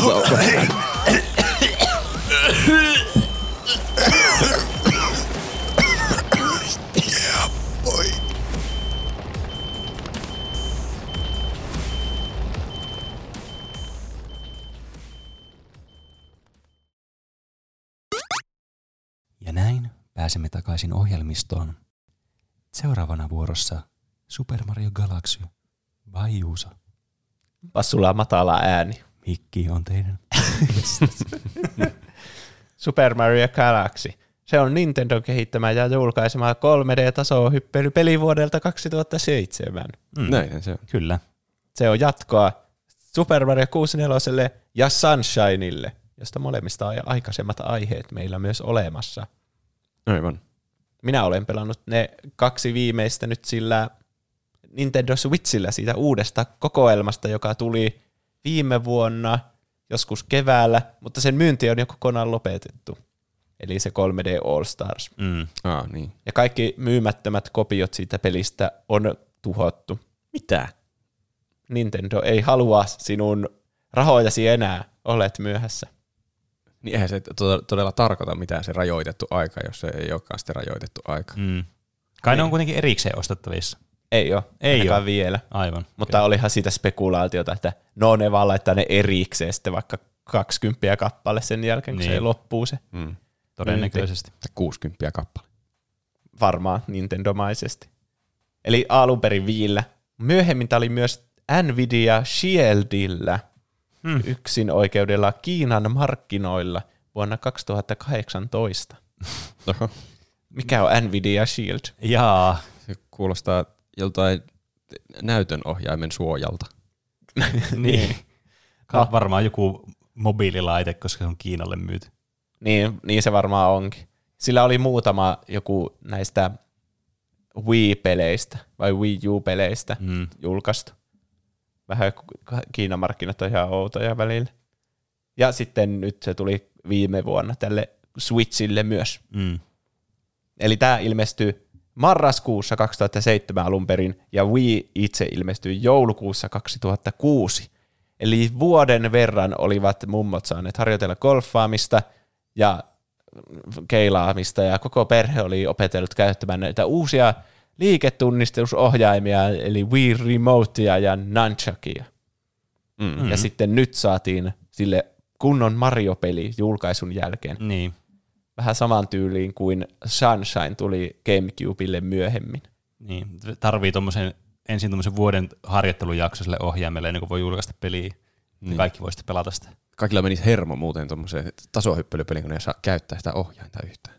Niin, tässä joutuu samaan aikaan käyttämään kuitenkin niitä Marion perusliikkeitä ja sitten yhtä aikaa myös niitä liiketunnistusohjaimia. Tai minun tapauksessani kosketusnäyttöä, mikä on aivan naurettavaa. No on kyllä. Pelin synty. Yoshiaki Koizumi oli ohjannut vuonna 2000 esitetyn demon, joka esiteltiin ihan yleisölle asti kuin Super Mario 128, josta minä puhuin siinä Sunshine-jaksossa myös. Aha. Mutta tämä, tämä Koizumi sitten otti tästä semmoisen piirteen, tämä oli siis ohjannut tämän, ja halusi laajentaa siinä olevaa semmoista ominaisuutta, että se kenttä oli vähän niin kuin semmoinen sferikaalinen, eri muotoinen, semmoinen pallomainen. Mm. Ja se ajatteli, että hei, mitä jos tästä tehdään peli, että olisi tämmöisiä niin kuin pallomaisia kenttiä. Mm. Mm. Tämä Nintendon legenda Shigeru Miyamoto, sitten kun se oli tehnyt ensin Donkey Kong Jungle Beatin Gamecubelle, te varmaan tiedätte sen pelin maineeltansa, jossa niitä pongorumpuja hakataan. Ja Donkey Kong samaan aikaan tekee jotain. Mm. Siinä oli semmoinen lisälaiteohjain. Aivan. Ihan semmoiset rummut. Mm, Aika. kyllä. Spesifi ohjain. Ei päässyt meidän jo ohjaajaksoon kuitenkaan. Niin, se on varmaan jossakin toisessa Oudot ohjaimet jaksossa sitten. Niin. Mm. Mutta tämän pelin jälkeen niin tämä Shigeru Miyamoto sitten alkoi miettimään seuraavaa Mario-peliä sitten tälle Sunshineille jatko-osaksi. Ja sitten totesi, että hei, Koizumi, tuo sun palloidea, sehän voisi olla se seuraava Mario-peli. Eli jälleen kerran tämä Miyamoto sitten varasti toisen idean ja sitten yhdisti sen tähän omaan hahmoonsa. Mm. Kaikki nuo johtajat tommosia, että ne vaan ottaa toisten keksin omiin nimiinsä. Niin. Toisaalta tämä Koizumi sitten pääsi ohjaamaan myös tämän Super Mario Galaxin. Ja siinä prototyyppiä kehittäjässä ja sitten tästä Galaxista, niin ne huomasi, että hei, kun me mennään näitä pallomaisia kenttiä pitkin eri palloille, niin tähän olisi tosi hyvä niin kuin tämmöiseksi avaruusteemaiseksi peliksi, että ne on semmoisia pieniä planeettoja ne kentät, mm. ja mm. sitten sä vaihtelet niiden välillä. Mm. Ja siitä tuli Super Mario Galaxy. Se on kyllä ihan looginen päättelyketju. Mm. Sitten eka, ekana varmaan tulee planeetat mieleen palloista. Niin, se on kyllä totta. Ja sitten niin se Wii tietenkin julkaistiin siinä välissä tämän pelin kehityksen aikana, niin sitten ne päätti laittaa myös näitä liiketunnistusominaisuuksia siihen päälle, kaupan päälle. Tarinaltaan tämä peli on aika bare bones verrattuna vaikka Sunshine, jossa oli ihan niin kuin välinäytöksiä ja ääninäyttelyä ja kaikkea. Ai, tässäkö ei ole? No tässä on niinku pari semmoista pre-renderattua kohtausta tyyli. Ja. Ja ei ole ääninäyttelyä, että tässä on, no tässä on niinku ääninäyttelyä semmoista, että oh no, sanoo vaikka joku hahmo, mutta sitten se kokonainen lause on siinä vaikka, että oh no, Bowser took our castle. Mm. Mm, aivan. Aika tuommoinen tyypillinen, tom, jos haluaa niin mahdollisimman vähän voice lineja nauhoittaa, mutta kuitenkin haluaa tämmöistä dialogia, että, silleen, että fiilis, että niillä on joku ääni niillä hahmoilla. Niin, että se voi vähän niinku kuvitella päässänsä Niin. sitten sen koko lauseen. Niin kyllä. mutta ei onneksi tarvitse sitä kuulla, niin kuin viime pelissä, jossa oli vähän hassua ääninäyttelyä välillä. Ai. Ja myöskään ei matchanut sen kanssa, että Mario on yksinkertainen ja puhuu vain niitä 200 lauseita ja muut Niin. niin. hahmot sitten vetää jotain Oscarin vertoista suoritusta siinä. Niin. Mutta tässä siis on täällä Mushroom Kingdomissa on semmoinen kerran sadassa vuodessa järjestettävä komeetta päivä. Niillä on sellaiset juhlat ja sitten siellä semmoinen komeetta ohittaa sen niiden galaksin siitä. Sieltä lentää semmoisia starbitseja kaikkialle. Ja kaikki ole iloisia siellä. Mutta sitten Bowser saapuu avaruusaluksella, semmoisella oh. ufolla, ja ampuu laaseria sen linnan ympärille. Ja sitten nostaa sillä ufolla sen koko linnan ilmaan ja sitten sanoo, että haha, nyt minusta tulee koko universumin keisari. Ja Ihana. Peach on minun rinnallani. Ja sitten se teleporttaa vaan menemässä. Ja Mario jää yksin tyhjyyteen leijumaan. Millä logiikalla sitä tulee koko universumin keisari, kun se pöllii jonkun linnan? Eikö ne kuole siellä tyhjiössä? Onko se linna jotenkin symboloi koko universumin herruutta. Niin. Eikä pelkästään symboloi, vaan merkitsee sanatarkasti. Se, se on sen oman, tota noin, niin, oman universumin, mikä se kokee keskipiste. Mm. Ehkä. Siinä on vähän semmoisia Star Wars-vaikutteita, kun se puhuu jostakin, että I'm gonna make my own galactic empire. Tämä on oikeasti prequel kaikille Star Warsille. Niin. Vähän samaa viilistä kuin Star Warsissa, kun se sen prinsessa Leijan sitten nappaa sen Vader ja puhuu siitä ja niiden keisarit. No, kuitenkin. niin se vaan vie sen avaruuteen sitten ja Mario jää yksin kellumaan tyhjyyteen sitten. Mutta ei kauaakaan, kun Mario kohtaa tämmöisen galaktisen kosmisen naisen kuin Rosalina, joka on se hahmo, mikä te kaikki tiedätte Smash Brosista, mutta ette mm. mitään muuta siitä. Kyllä. Tällä Rosalinalla on oma tämmöinen avaruusalus ja semmoinen iso kunnon laitos, jossa se elää tämmöisten Luma-nimisten pikkuisten söpöjen tähtiotusten kanssa. Myöskin tuttu siitä Smash Brosista, kun se Rosalina osaa ampua semmoisen ja sitten sekin voi taistella siinä mm. apuun. Kyllä. Mutta täällä on ihan hirveästi näitä. Ja sitten tehtäväksi muodostuu sitten Mariolle, että sun pitää kerätä tämmöisiä Bowserin ja sitten Bowserin tämän pojan, Bowser Juniorin, tämmöisiä Power Stareja. Oho, yllättävää. Ja sitten niin, niiden avulla sitten saa lisää voimaa sille avaruusalukselle, että se voi lentää minne tahansa galaksissa. Hmm. Okay. Eli kun se saa voimaa, niin aukeaa niinku uusia galakseja niin, tutkittavaksi. Kyllä. Ja sitten ehkä jopa löytää niiden halki sitten, missä se Bowser pitää Peachia ja vapauttaa se. Mm. Eli aika yksinkertainen kyllä lähtöasetelma verrattuna Sunshineen, jossa Mario haastettiin oikeuteen vandalismista ja sitten joutui korvauksena puhdistamaan sen koko saaren. Mm. No kyllä. Palataan tuollain juurilleen Mario Saakassa, että olipas turha keksiä tuommoinen juoni tuohon, eihän kukaan kiinnitä siihen mitään huomiota. Niin. Mua teki aina äh, hämmentää se, tai siis kun näissä Mario-peleissä aina käytetään niitä erilaisia, niitä geometrisia juttuja, jotka on niitä voimajuttuja, mitä pitää aina kerätä. Mm, tässä ne on taas sitten tähti. Niin, kyllä. Yleensä ne on aina joku uusi, mutta tässä tietysti kaikista loogisin on tähti, joka on jo käytetty. Niin mit- Miettikää, miten harmillista se on ollut niille. Niin. Ja ehkä tähän olisi sopinutkin jotkut muut Pla- Kos- pa- Power-planeetta. pizzaplaneetat, Se on pallo. Koska ne on myös tähtiä ne otuukset. Ne niin, Niin, pitää siellä joo. asuttaa. Ne olisi voinut olla semmoisia niin semmoisia Saturnuksen näköisiä palloja. Jotakin, Niin. niin. jotakin mistä voisi kuvitella saavan joku alus voimaa. Semmoisia Niin. Jos niiden tarkoitus oli antaa voimaa sille alukselle, että se pääsee pitkälle avaruuteen. öljytippoja. Pattereita. Joo. tai öljytippoja. no, kuitenkin se kerää niitä tähtiä. Mm. Ja sitten oikeastaan niinku muuta juonellista tässä ei tapahdu siihen asti, kun lopulta se tietenkin löytää sen biissin ja päihittää ne pauserit jo sille. Mutta siinä välissä niin sä ainut tarina niin tämän Rosalinan tämmöinen taustatarina, jota sä voit kuunnella siellä sen aluksen kirjastossa, missä se, aina kun sä avaat tarpeeksi tähtiä, niin sillä on uusi tarina kerrottavaksi. Aivan. Se kertoo semmoisia satuhetkiä, että miten normaalista pienestä tytöstä tuli sitten tämmöinen kosminen nainen. Mm. No onko se kiinnostava hahmo vai onko ne semmoisia, että pitäisikö päästä pelaamaan jo? No, se oli vähän sekaava se tarina kyllä, ja en mä tiedä, toiko se sille hirveänä lisäarvoa. Mutta se on jotenkin kiva semmoinen, että kun toimintaa paljon ja kaikkea lennät planeetalta toiselle ja jätti bossfightteja, niin se on jotenkin semmoinen jännä niinku, tunnelman semmoinen muutos, mm. kun yhtäkkiä sä oot kuuntelemassa jotain tarinaa ja mm. sitten siinä on semmoinen rauhallinen musiikki ja kaikki on kertynyt jonnekin lukkuhetken ääreen ne lumat ja sitten Mariokin tulee sinne sille, oh, mitäs täällä on? Ja sitten sä kuulet semmoisen tarinan siitä. Niin. Onko se semmoinen lepohetki välillä? Niin, kyllä. Että vähän silleen tehty to- tätä tunnelmaa silleen tasoittamaan, että mm. on, ylämäet tuntuu ylämäiltä, kun on myös alamäkiä tai erilaisia mäkiä. Kyllä. Eli tähän nyt, kun Marjolla ei ole mitään vesipumppua sun muuta häiritsemässä menoa, niin on kaikki samat liikkeet kuin 64. se, näissä kiinnostaisi kyllä näissä uusi. Mä haluaisin kovasti pelata näitä uudempia. Tämä ei tämäkään ole kovin uusi enää. Mm. Mutta näitä 6 nelosta uudempia Super Mario-pelejä.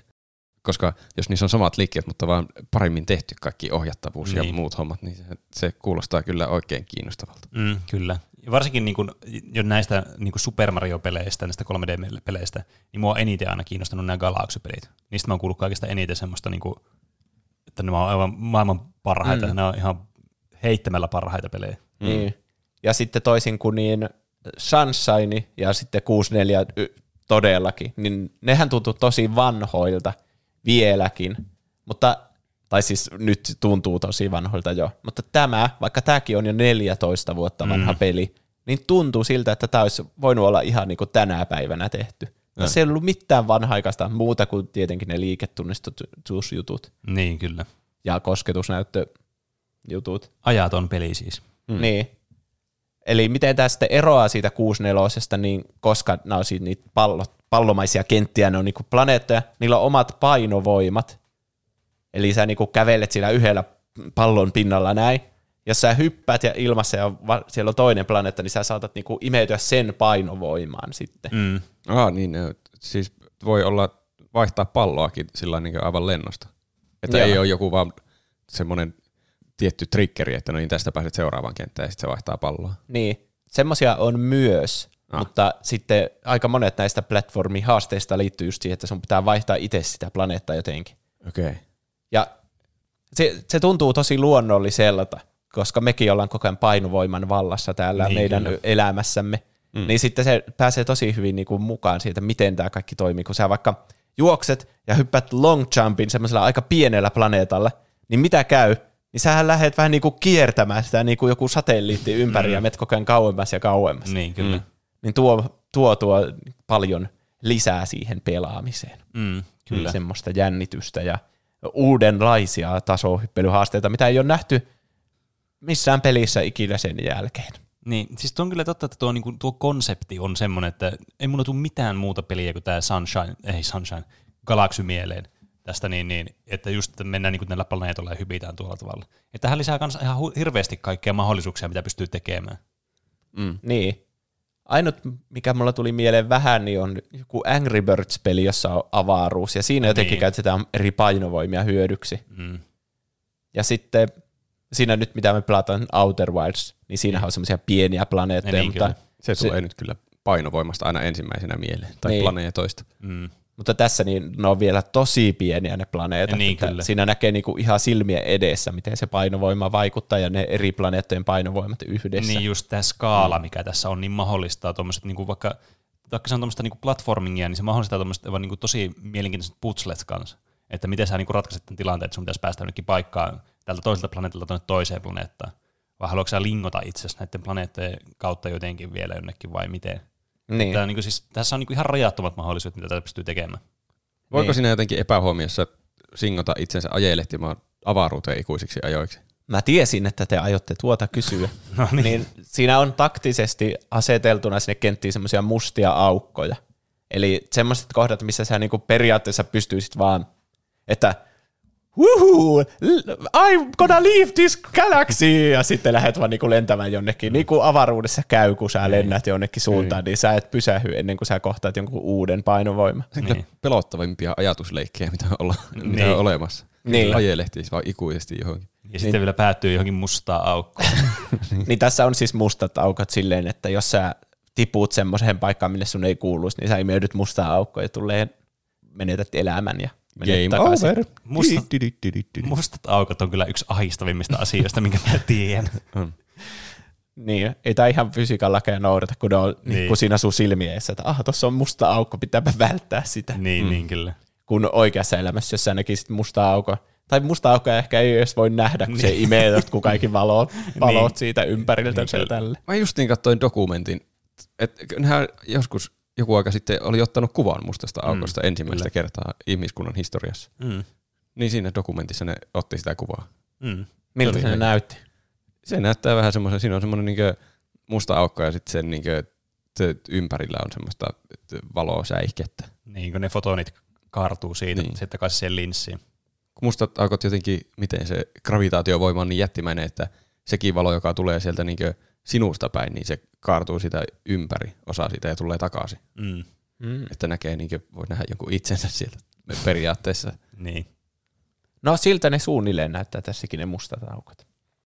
Ja sitten niin, no kuvakulman kääntely on jälleen kerran perseellään, niin kuin 64 kun on vain yksi statti, ja sitten sä, millä näppäimillähän siinä alun perin käänneltiin kuvakulma. Mutta siinä oli ne niinku fiksatut kuvakulmat, ja sitten oli se psyu, ja sä vaihtoit niinku psyu mm. eri suuntiin. Mutta sitten Sunshineissa, ainakin siinä Switch-versiossa, nyt mä en tietenkään tiedä sitä Niin. alkuperäistä, siinäkin oli kaksi analogisauvaa siinä GameCube-ohjaimessa, niin oli vapaa kamera. Mutta sitten tässä, koska Nunchuck-ohjaimessa on analogisauva, mutta siinä Wii Remotessa ei ole, Mm. niin sitten on taas ihan perseellä se kuvakulman kääntely. Joo. Se on varmaan muutenkin haasteellista, koska se pitää pyöriä sen niin planeetan mukana. Niin. Tai siis se Marion liikkeen mukana siinä planeetan pinnalla. Niin. Ne suunnitellut kuvakulmat on kyllä aika hyviä. Tää yleensä se kamera on siellä, missä sä haluaisitkin se olla, ettei sun edes Niin, tarvi sitä. Siinä voi vaihdella sille niinku niihin johonkin tiettyihin fiksattuihin taas, tai jossakin Niin, tietyssä kyllä. kohti voit vähän niinku hallita sitä kameraa, mutta Niin, kyllä tietysti tuo, niin kuin, tuo pelin suunnittelu tai, tai tuo konsepti just, että sä oot niillä planeetoilla, niin vähän niin kuin pakottaa melkein siihen, että ne on niin kuin suunniteltuja ne kuvakulmat, jotta sä et mene ihan sekaisin ja se on semmoinen niin kuin Mm. Niin. pahoinvointia aiheuttava kokemus. niin, Yhtäkkiä vaihda kuvakulmaa sillä, että siinä on planeetta sinun ja Marion välissä. Niin, että sä näet kaikki tilanteet. välillä käy tietenkin sillä, että sä kävelet jonnekin päin, ja sitten se uusi kuvakulma vaihtuu, niin sitten sä et oikein tiedä, että mihin päin mä olin edes kävelemässä tällä Aa, hetkellä. se on niin- kyllä niin klassinen niin kuin Silent Hillissä aina käy, kun vaihtuu se kuvakulma tai Resident Evileissä, niissä Niin. vanhassa. Meet vaan sinne jonnekin huoneeseen ja sitten se tulee jostain ihan eri kulmasta ja sitten sä alat kääntellä niin kuljettamaan takaisinpäin, mistä tulit. Mm. Ja sitten, kun on nyt näitä pieniä pallomaisia kenttiä, ja tietenkin jos sä hyppäät, niin se on vähän erilainen kuin, että sä oot 64 jossa sä vaan hyppäät näin, ja sä tiedät aika hyvin, mihin sä laskeudut, niin tässähän se on vähän arvaamattomampaa. Mm. Niin se vihollisten päälle hyppääminen, mikä on se Marion vakioliike tappaakseen kaiken, niin koettiin vähän vaikeaksi, niin sen takia tähän lisättiin tämmöinen spin attack, Ah, niin kuin Crash. Crash Bandicoot. se alun perin tehtiin, ja varmaan Wiillekin voi painaa oikeasti vain yhtä nappia, jolla se tekee sen pyörätyksen, mutta periaatteessa heilautat sitä sun ohjainta, ja mm. sitten se pyörähtää tälle. Mm. Tästä tuli mieleen. Sä pelasit tämän handheld-moodissa, iso, iso osan tässä. Joo. Pelasitko sä koskaan tätä ei handheld-moodissa, että sä käytit niitä sun niinku ohjaimia, niinku Wii-ohjaimia? Joo, pelasin mä myös silleen välillä. Mi- miten ne toimi, ne, niinku se träkkäys niillä ohjaimilla? Hyvin. Ei ollut mitään ongelmaa. Ei.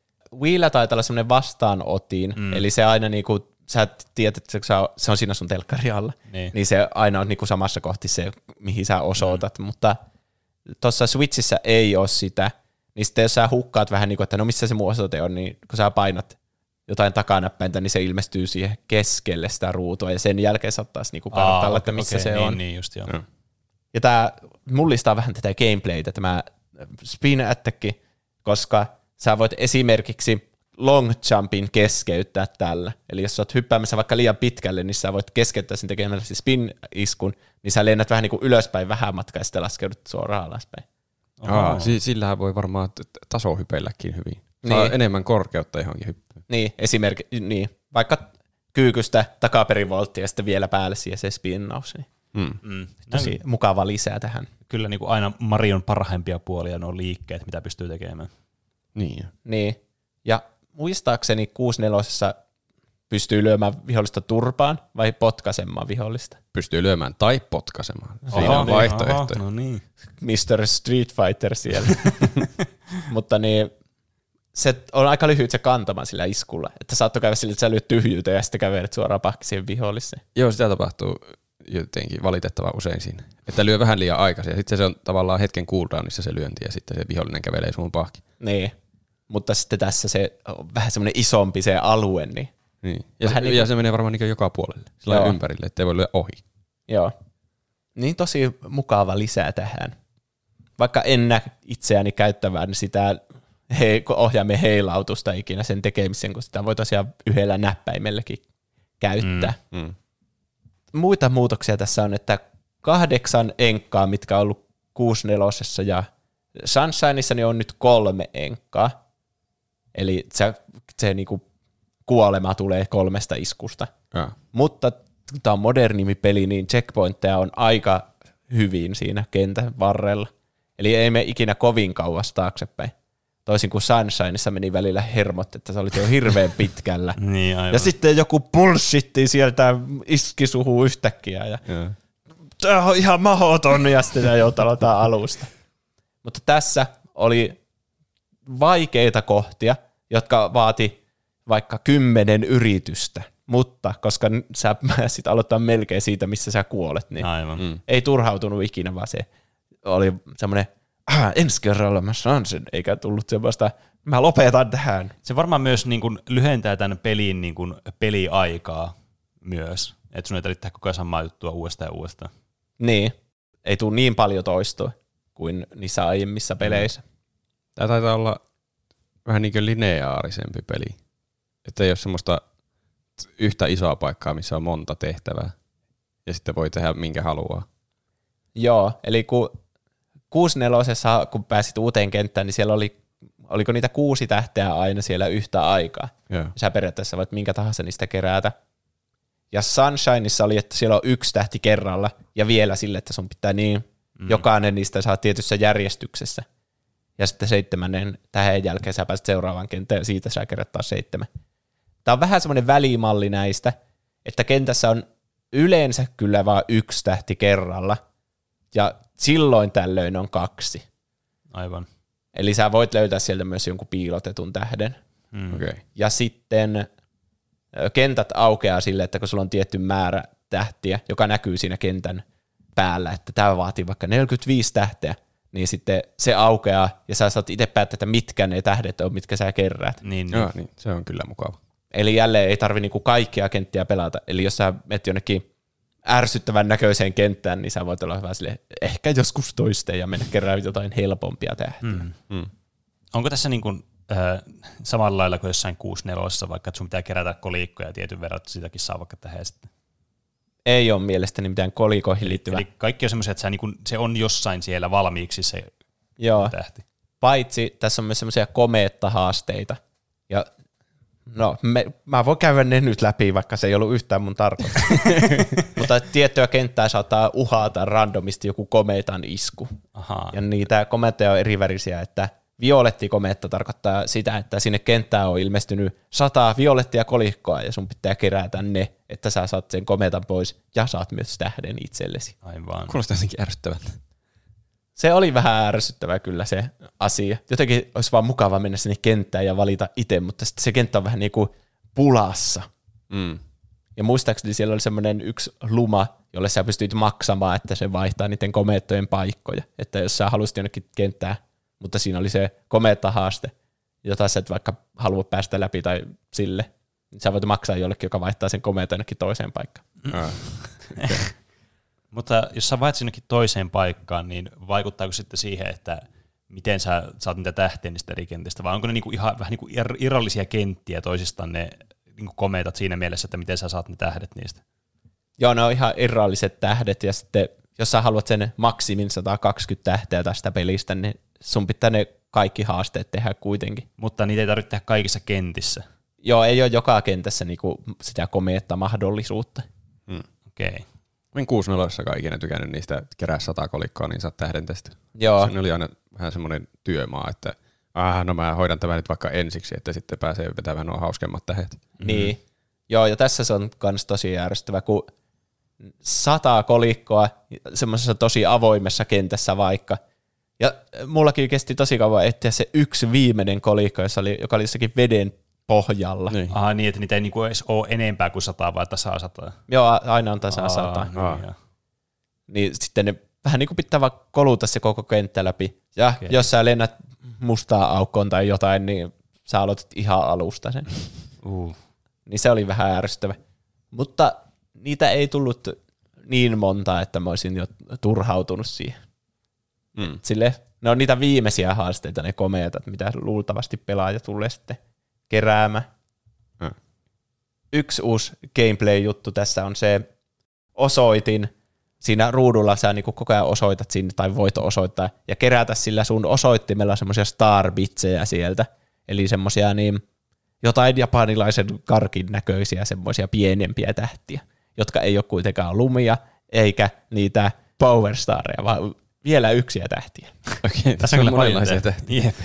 Niin kun sä kerät niitä, niin sä voit ampua niitä sitten sillä myös sillä kosketus, nä, ei koske, no, kosketusnäytöllä mä ammuin niitä, mutta sillä niinku Wii Remote Niin, niin, sinne kyllä, kyllä.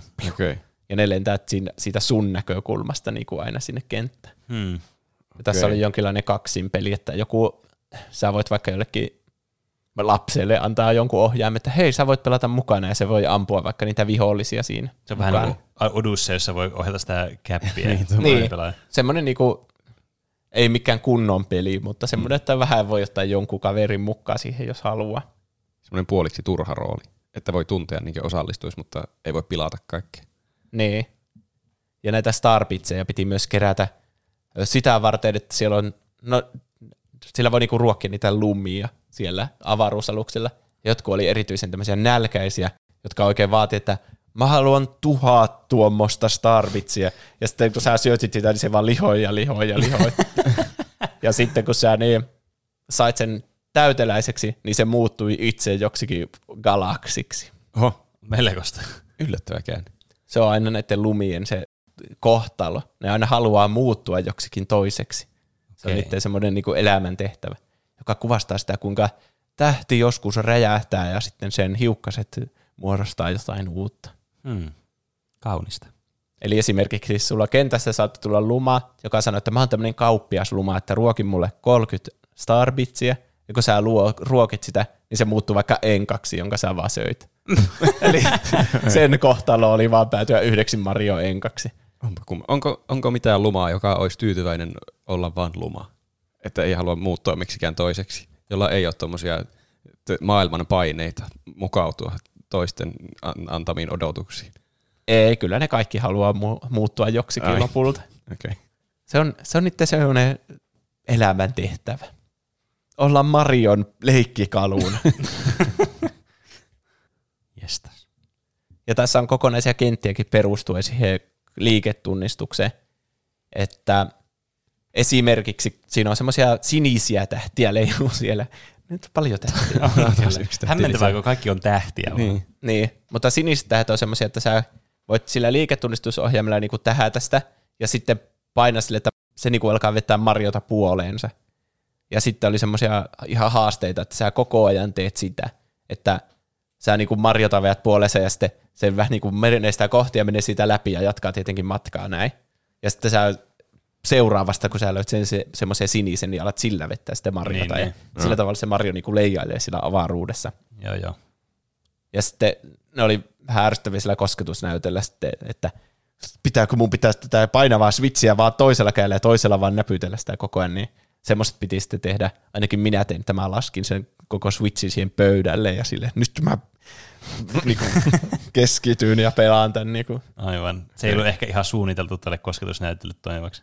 Ei se ehkä täysin, että se on vähän painava se switchi pitää yhdellä kädellä ja toisella vaan kosketella sitä ruutua. Mm. Niin, tässäkin kanssa, että aina unohtaa, että tuo Switchin näyttö edes on kosketusnäyttö. Ja niin, kai se on tämmöisiä tilanteita varten, että jos tarvii sitä liiketunnistusta Niin. esimerkiksi, niin sen voi myös sillä handheld modissa.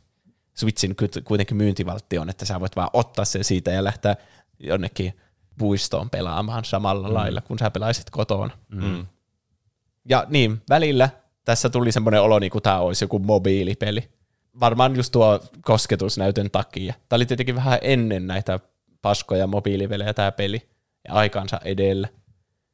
Esimerkiksi se, missä sä, kun sä ruokit niitä lumia, niin sun pitää itse niinku klikkailla sitä näyttöä sille, piu, piu, piu, ammut niitä sen suu. Aivan. Ja sitten kun ne haluaa niitä tuhansia, niitä tarvitsee, niin se tuntuu joltakin kuukiklikker-peliltä, että Niin, piu, piu, aivan. piu, piu. Niin kuin se muna, munan kuoriuttamispeli. Jep. Niin, tamako.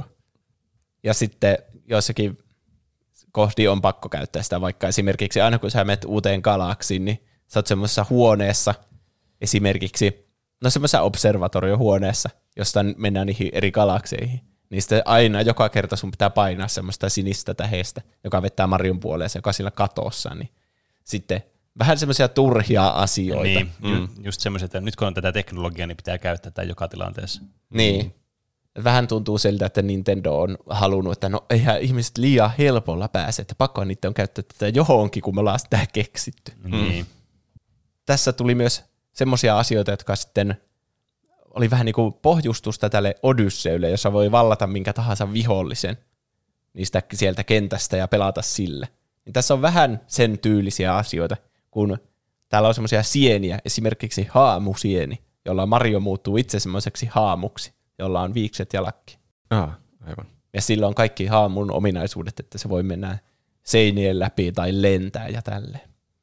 Ihan kätevä. Mun lemppari oli tämmöinen ampparisieni. Vai onko se mehiläissieni? Bi. Mehiläistä on ainakin paljon kivempiä kuin ampiaista. Joo. Sitten tämä on mehiläinen ehdottomasti. Okei. Okay. Sillä Mario pystyy lentämään. Siitä kuuluu semmoinen se lentää niinku ilmaan ja sitten se käyttää semmoista energiapalkkia siinä. niin. Vähän niin kuin jossakin Zeldassa. Ja sitten kun se menee loppuun, niin se laskeutuu silleen rauhallisesti alas. Ja sitten siihen liittyy kaiken maailman haasteita, että pitää lentää jonnekin pitkiä matkoja ja kerätä siitä ilmasta kolikoita, jolla sä saat lisää lentovoimaa. Ja jos sä kosket veteen sillä mehiläispuhuvun kanssa, niin sä muutut normaaliksi marjoksi. Ja myös mehiläisenä sä pystyt tarttumaan seinään ja kiipeillä sitä pitkin, kuten aivan. mehiläiset. Tiettyihin seiniin, jotka on tehty semmoista mehiläismateriaalista. niin kuin mehiläistä. Te, me, mehiläismatta, tarkoitatko sä niinku, siis hunajasta vai mehiläisistä? Se on semmoinen, mitä niitä heksakodeja ne Aa, onkaan. mistä ne on kenno. Niin, Niin. semmoista materiaalia. Ja sitten sä voit kiipeillä siellä seinässä semmoisena mehiläisenä. Okei. Okay. Ja sitten Mario myös pystyy muuttumaan semmoiseksi jouseksi, joka hyppii koko ajan, kun sä liikut sillä. Ja sitten jos ottaa semmoisia ekstra pitkiä hyppyjä jonnekin. Hmm. Joo. Ja sitten on tietenkin ne kukat, on tulikukka ja jääkukka ja kaikki perinteiset ja tähti, jolla sä voit li- vaan ram, niinku, juosta niiden vihollisten päin ja se tähti tähti. Niin, se, tähti. Se tähti. se tähti. Tässä on miljoonia eri tähtiä. On kyllä. Niin, se on vähän niin kuin oikeassa elämässä. Niin, Kardashianit, Hollywood-näyttelijät, Hän puhui ihan niin kuin avaruudellisista objekteista. Aku Ne on, ne on myös yksiä tähtiä. Mm. Tässä myös voi uida veden alla, kuten aikaisemmissakin Mario-peleissä, ja se on yhtä perseestä kuin aina ennenkin. Onko tässä semmoisia kohtia, että kun sä uit veden alla, että se, tavallaan niin kuin, se vesi on sen planeetan ympärillä sillä, että se muuttuu se painovoima silleen, niin kuin eri puolilla? Että onko tässä mm. niin kuin yhdistetty tätä uimista ja tätä painovoimamekaniikkoja yhteen missään kentissä? No esimerkiksi avaruudessa saattaa leijailla vesiläntti, jonka sisällä sä voit uida siellä. ei, var, ei varmaan ihan realistista. Tämä Mario ei tietenkään myöskään käytä mitään avaruuspukua, että se voi Niin. hengittää siellä avaruudessa ihan normaalisti. Mm. Ne kentät on jaettu tämmöisiin eri observatorioihin, jotka siellä avaruusaluksella on. Siellä on terassi, suihkulähde, keittiö, makuuhuone, konehuone ja puutarha. Ja sitten niiden sisällä on jokaisessa viisi kenttää tai galaksia. Ja sitten niissä on aina joku oma teemansa. Esimerkiksi aavikko, lumivuori, tulivuori, Aa. haamutalo. Ja nämä ei kuulosta kyllä yhtään originaaleilta nämä teemat. Ei ne olekaan. Ne on ne samat, mitkä on aina Mario-peleissä, ne normaalit. Mm. Mutta montako erilaista teemaa voi niin vielä keksiä? Ei varmaan... Hie- hiekkaa ja jäätä ja Niin. tulta. Mitä Avaruus, nyt on avaruusteema on jo tässä mukana tässä koko Niin. pelissä. Se, kyllä se tuo se twistin näihin kaikkiin olemassa oleviin, että ne myös on niinku mm. Aavikko, joka on, koostuu eri planeetoista, jotka on kaikki sitä aavikkoa. Mm. Niin, siis kyllä sen niinku ymmärtää, että tämmöiset niinku perusprototyypit tavallaan tämmöistä kentistä, niin otetaan tämmöiseen peliin, missä tämä niinku pää tavallaan pelielementti ja tämä niinku konsepti on niin nurinkurinen ja kummallinen, erikoinen. Niin. niin sä haluat jotakin tuttua ja sitten tavallaan mikä se twisti on tavallaan siinä sitten. Mm. Tämä ei hirveänä tuo semmoisia uusia elementtejä tähän Mario-peliin, mutta se tuo kaikista vanhoista peleistä niin kuin niiden ne viholliset ja Mm. mitä eli kaikkia kentissä voi joka olla. Putkia ja niitä kasveja ja kaikkia. Jopa Sunshineista on se vihollinen, joka on semmoinen ankan näköinen, joka paiskaa sut täysillä ylöspäin. Niin, kaik- Su- Super Mario parhaat hitit kokoelma. niin, Plus painovoimaleikki. niin. Näytetään, että miten ne toimii siellä avaruudessa, nämä kaikki erilaiset viholliset ja esteet. Mm. Yhteensä näitä galakseja, jotka on niitä omaa teemalla olevia yksittäisiä kenttiä, joissa se tähti aina on. niitä on 42 tässä. Ja tässä on sillä tavalla eri tavalla kuin aikaisemmissa, että Sunshineissa ja 64 on aina tietty määrä tähtiä, että jokaisessa kentässä täytyy olla kahdeksan tähteä. Mm. Se on laki. Mutta tässä niissä on ihan randomi määrä jostakin yhdestä seitsemään niitä. Mm. Ja se on vaan niinku sen mukaan, että no tämä on kiinnostava kenttä ja tässä riittää tutkittavaa, niin tehdään tähän vaikka enemmän. Ja tämä, jos- tämä on ihan persestä tämä kenttä, niin tehdään tähän yksi. niin, vaikka Kun tuli tehtyä kuitenkin tämä kenttä, niin ei voi vaan heittää pois. Niin. Semmoinen yksi one laittaa. off. Niin kuin esimerkiksi joku pallon päällä tasapainottelukenttä, mikä tehdään kokonaan sillä liiketunnistuksella. että Aivan. Mario hyppää semmoisen pallon päälle, ja sitten sun pitää käännellä sitä sun switchiä tälleen, niin se, tiedätkö, vähän niin kuin Astros Playroomissa oli semmoinen pallokenttä. niin, joo. Niin sen tyyppinen, sä menet semmoisen niin golfkentän halki siinä. Mm. Niin siinä yksi tähti on sitten, että no niin, kenttä läpäisty. Ei ole tarvetta tehdä tuota samaa kahdeksaa kertaa. Se kuitenkin, ke- kerrotaanko se sillä etukäteen, että tässä on nyt joku seitsemän tähteä tässä kentässä? Ei sitä lopullista määrää kerrota. No, sitä vaan pitää hakea tähtiä niin kauan kuin tulee, että no niin, nyt sulla on kaikki. Joo. Kai siinä tulee, että no niin, nyt sulla on kaikki, eikä Joo, siihen tulee semmoinen, semmoinen kruunun kuvaake. Okei. Ja pitää sun etukäteen va- valita, että mitä tähteä sä lähdet etsimään. Ah. Niin aivan, jos sulla ei mitään tähteä, mitä sä et voisi lähteä etsimään, niin sitten se varmaan tarkoittaa, että sä oot tehnyt ne kaikki. Niin, ainakin mitkä sillä hetkellä on, kun sinnehän voi vaikka iskeä se komeetta myöhemmin sinne kenttään, niin tulee uusi tähti sinne. Voiko näihin tulla myöhemmin jotain uutta niin kuin kometan ulkopuolelta tavallaan, että sä et ole vaikka unlokannut jotakin ty- juttua? Ö, no Luigi tulee mu- mukaan tähän peliin yhdessä vaiheessa, ja täällä on semmoinen posteljoni Toad, joka antaa sulle aina kirjeitä, Mm. yleensä Peachiltä, mutta myös Luigilta, että apua, olen pulassa tässä yhdessä kentässä. Ja siinä on niinku valokuva Luigista siellä kentässä. Aa. Ja sitten sun pitää mennä sinne vanhaan kenttään etsimään, että missä se olikaan se Luigi. Lukeeko se missä kentässä se on vai mm, pitääkö sun päätellä sitä kuvasta? No jos sä menet sinne kentän niinku valintoihin, niin siinä on semmoinen joku vihreä kysymysmerkki, että Oo, siellä se saattaa olla. Niin siitä sen varmasti tunnistaa. Aivan. Mutta se vaatii, että sä menet ihan sinne kentän niinku valikkoon asti, että no mitäs täällä on näitä tähtiä. Niin, niin. Että helpompi tunnistaa sitä kuvasta, jos muistaa, missä se kenttä vaikka on. Okei. Okay. Tuo on ihan hyvä systeemi. Niin Jos ei tunnista, niin sitten voi kuitenkin brute forsaa se, että missä se on. Niin. Nämä kentät itsessä on aika lineaarisia kuitenkin, että kun siellä on se yksi tai kaksi, niin kuin aika harvassa tapauksessa ehkä kaksi, mutta yleensä yksi. Ja siinä alussa näkyy, että no niin, menepäs tuonne vuoren huipulle. Niin aika semmoinen ri- lineaarinen on sen lopulta se reitti, että mitä sä meet sinne. Mm. Tiettyjen planeettojen kautta esimerkiksi ja tiettyjen haasteiden. Ja tässä on aika monissa kentissä on joku jonkinlainen boss battle sitten lopussa. Tai onko se vaikka joku kolmas tähti kentästä, niin sitten siinä tulee joku boss battle, joka sitten haastaa sut käyttämään niitä kaikkia mekaniikkoja, mitkä sä oot oppinut siinä Mhm. mm. pelin, sen kentän aikana. Ja tässä on ihan hirveästi kaikkia erilaisia mekaniikkoja, että jokainen tähti tuo jonkinlaisen uuden twistin, mikä sun pitää opetella siinä sen aikana. Onko tässä, mit- mitä ne välibossit tässä pelissä on? Kun onhan yleensä on näissä peleissä myös, niillä voi olla jotakin semmoisia, niin kuin, niille tehdä, kehitetään hahmot, vaikka mitä ne on.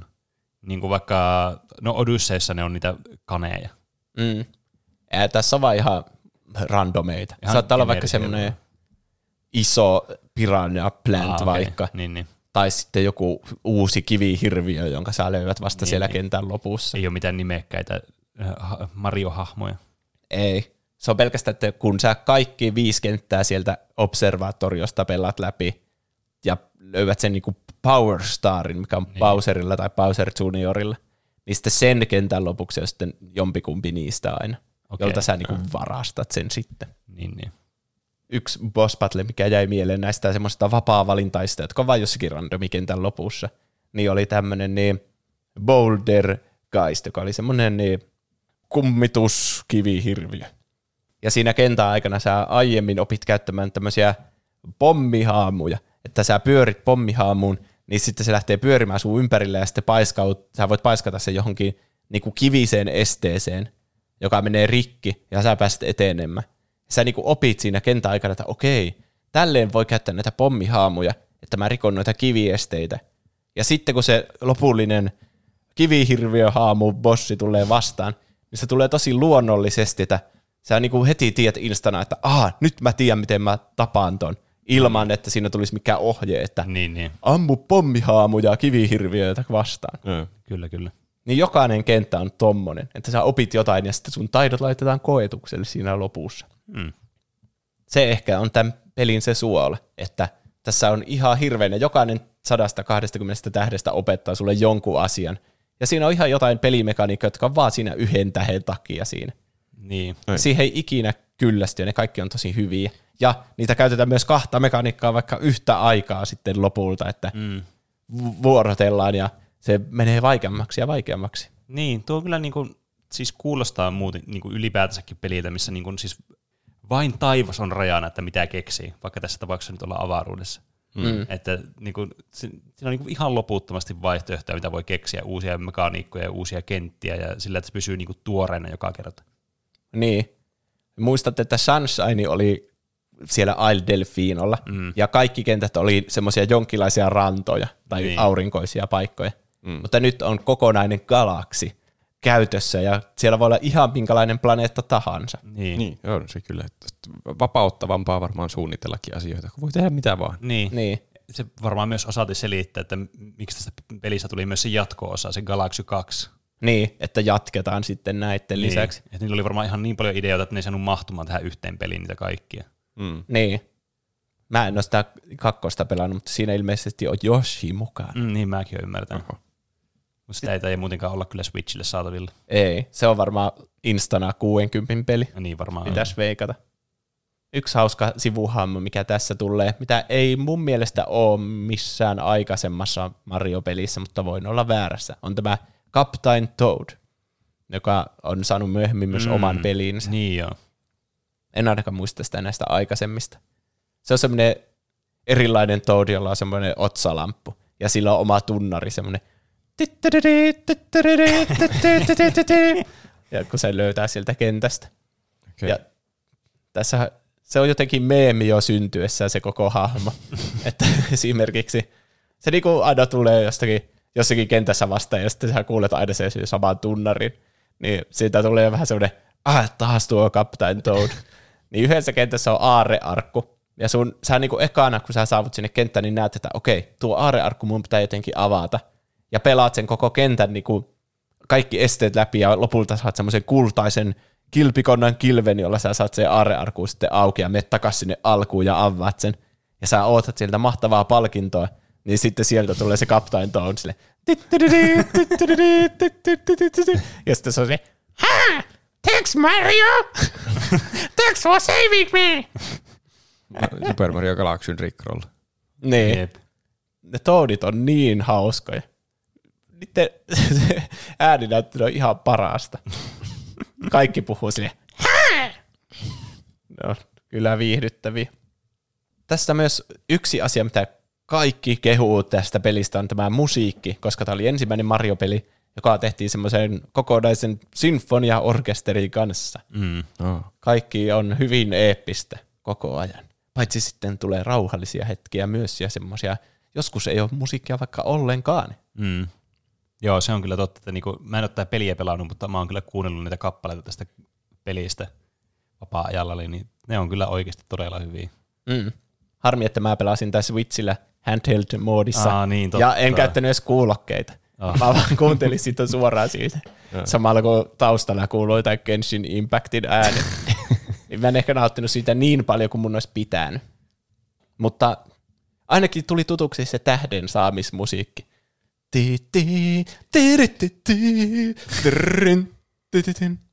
Vähän semmoista... Kuulosti Pokemonilta.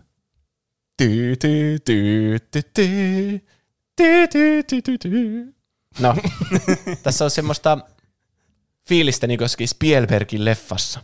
Semmosessa, tai no, mulla tuli Back to the Future mieleen, ja se ei ole Spielberg. Mutta tiedätkö, semmoisia Mm, klassisia niin kuin, jotain kasariseikkailuleffoja, jossa on semmoinen fiilis, että tämä kyllä voitetaan tämä haaste ja semmoisia innostavia musiikkeja. Mm. Jännä fakta. Tämä peli, tämähän on todella arvostettu peli. Tiedätte sen varmasti. Joo, kyllä. Näin, näin mä oon käsittänyt. Yksi maailman parhaista peleistä joidenkin mukaan. niin Game Rankings-sivuston mukaan, kun tämä suljettiin vuonna 2019 tämä Game Rankings, tässä varmaan pitää selittää, että se laskee niinku eri arvosteluiden keskiarvoja ja tekee siitä semmoisen prosentin, että kuinka hyvä se on. Mm. 100 on niinku maksimi. Mm. Silloin kun tämä suljettiin tämä sivu, niin tällä galaksilla oli 97,64 arvosana. Se Ja aika Se korkea. kuulostaa hyvältä arvosana. Aika hyvältä, koska se oli tämän sivuston paras Oho. Oho. silloin sulkemishetkellä. Eli vuonna 2019 niin se oli maailman paras peli. Hmm. Objektiivisesti. Tuo on kyllä yllättävä fakta.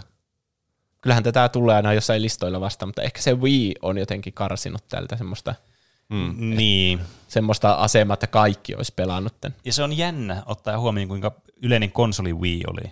Mutta siinä ehkä enemmän on vaikuttanut se, että miten se tuntuu vähemmän pelikonsolilta, enemmän semmoiselta jotenkin niin kuin semmoista gimmikiltä tai tietenkin just semmoiselta, että vanhain kotien tämmöinen niin keilaussimulaattori-konsoli. Mm. Niin. Mutta ihan kunnon mm. hyvin tehtyjä pelejäkin siltä löytyy. Niin, kyllä.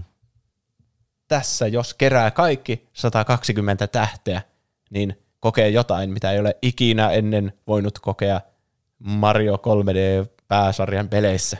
No, Tässä voi pelata Luigilla ensimmäistä kertaa oho. koko pelin läpi uudestaan. Oho. Mitä, mitä, mitä, kenet sä sitten pelastat niissä luikipelastustehtävissä? Ihan mä oon nähnyt jonkun kuvan, jonkun semmoisen meemikkään kuvan, että se Luigi pelastaa itsensä Joo. sieltä. Siellä on vain toinen Luigi.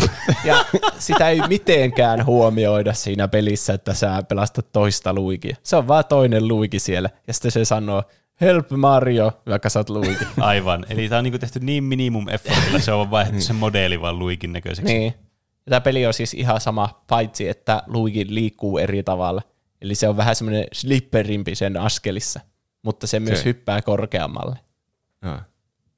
64 oli paljon niitä huhuja, että siinä jotenkin saa unlokattua sen Luigin, että silläkin voisi pelata. Ehkä jopa kaksin peliä. Niin tässä se on nyt sitten toteutunut, että vihdoin sillä voi pelata. Niin, jos haluaa pelata sataprosenttisesti. Mä keräsin niinku 90 tähteä, tai olen kerännyt ennen tätä jaksoa, Mm, mm, eli en 120. Eli en ole vielä, vielä päässyt pelaamaan Luigilla. Mutta haluatteko tietää, mitä tapahtuu, jos pelaa myös Luigilla sataprosenttisesti koko pelin läpi, niin mikä on ultimaattinen palkinto? Ö, e, haluan. Voit voi pelata Mariolla läpi tämän peli. No se on siinä alusta asti kyllä. Saa Wii Messageboardille viestin Super Mario Galaxy Staffilta, jossa lukee kiitos kun pelasit. Ja sitten siinä on kuva Mariosta ja Rosalinasta. Eh, kun Mariosta ja Peachistä tai sitten Luikista ja Rosalinasta. Hmm. Okay. Ja sitten se kuva on siellä sun niin. Hei, sait viestin ja sitten siitä se on. Se, sehän on kyllä, kaikki oli sen arvoista. Niin. Aika erikoinen kyllä. Mä en tiedä, miten se tuolla Switchillä, että jos mä pelaan se sataprosenttisesti, niin mulla ei ole Wiitä, niin mihin se kuva sitten lähetetään. Sun sähköpostiin. Jos sä, saat, jos sä saat sitten pelata sillä Captain Toadilla koko pelin läpi. Niin, se olisi kyllä mahtavaa. Se ei osaa hyppiä sitten ollenkaan. Sillä on vähän vaikea mennä eri planeetalle, mutta Mm. Haluatteko kuulla hauskan faktan? no kerropa. Sä sanoit, että se kuulosti, ne musiikit kuulostaa semmoista Back to the Future-tyylistä musiikilta. Mm. Niin, niin Back to the Futurein äh, tämä musiikin säveltäjä Alan Silvestri, joka on mu- muun muassa tehnyt niin kuin Avengers elokuvien musiikkia, niin on myös tehnyt Super Mario Bros. elokuvan musiikit. Okei. Okay. Siinä on yhteys. Kyllä, Mä en muista, minkälaiset musiikit siinä oli. en mäkään. Siinä ei voi keskittyä niihin musiikkeihin, siinä on niin kaikkea muuta, muuta siinä. Niin jo. Niin, eikö sillä yhdellä mummolla ollut sellainen taseri, mikä se vaan kaivoi taskuun? Siitä ihan varmasti oli varmasti joku, että siitä, siitä on löydetty jotakin uutta materiaalia, Niin mitä on. ei ole ollut ennen. Se on ihan totta, mä oon kuullut kans samaa ihan vasta. Mitä helvettiä. joo, joo, Jotain, se, jotakin kohtauksia, mitä ei ole ollut näkyvissä ennen. niin, Oho, kyllä. Tää on, niinku, tää on niinku Super Mario Bros. Snyder Cut. niin, haluamme neljätuntisen version tästä. ja sitten tosiaan seikkailut jatkui siellä Super Mario Galaxy 2 pelissä.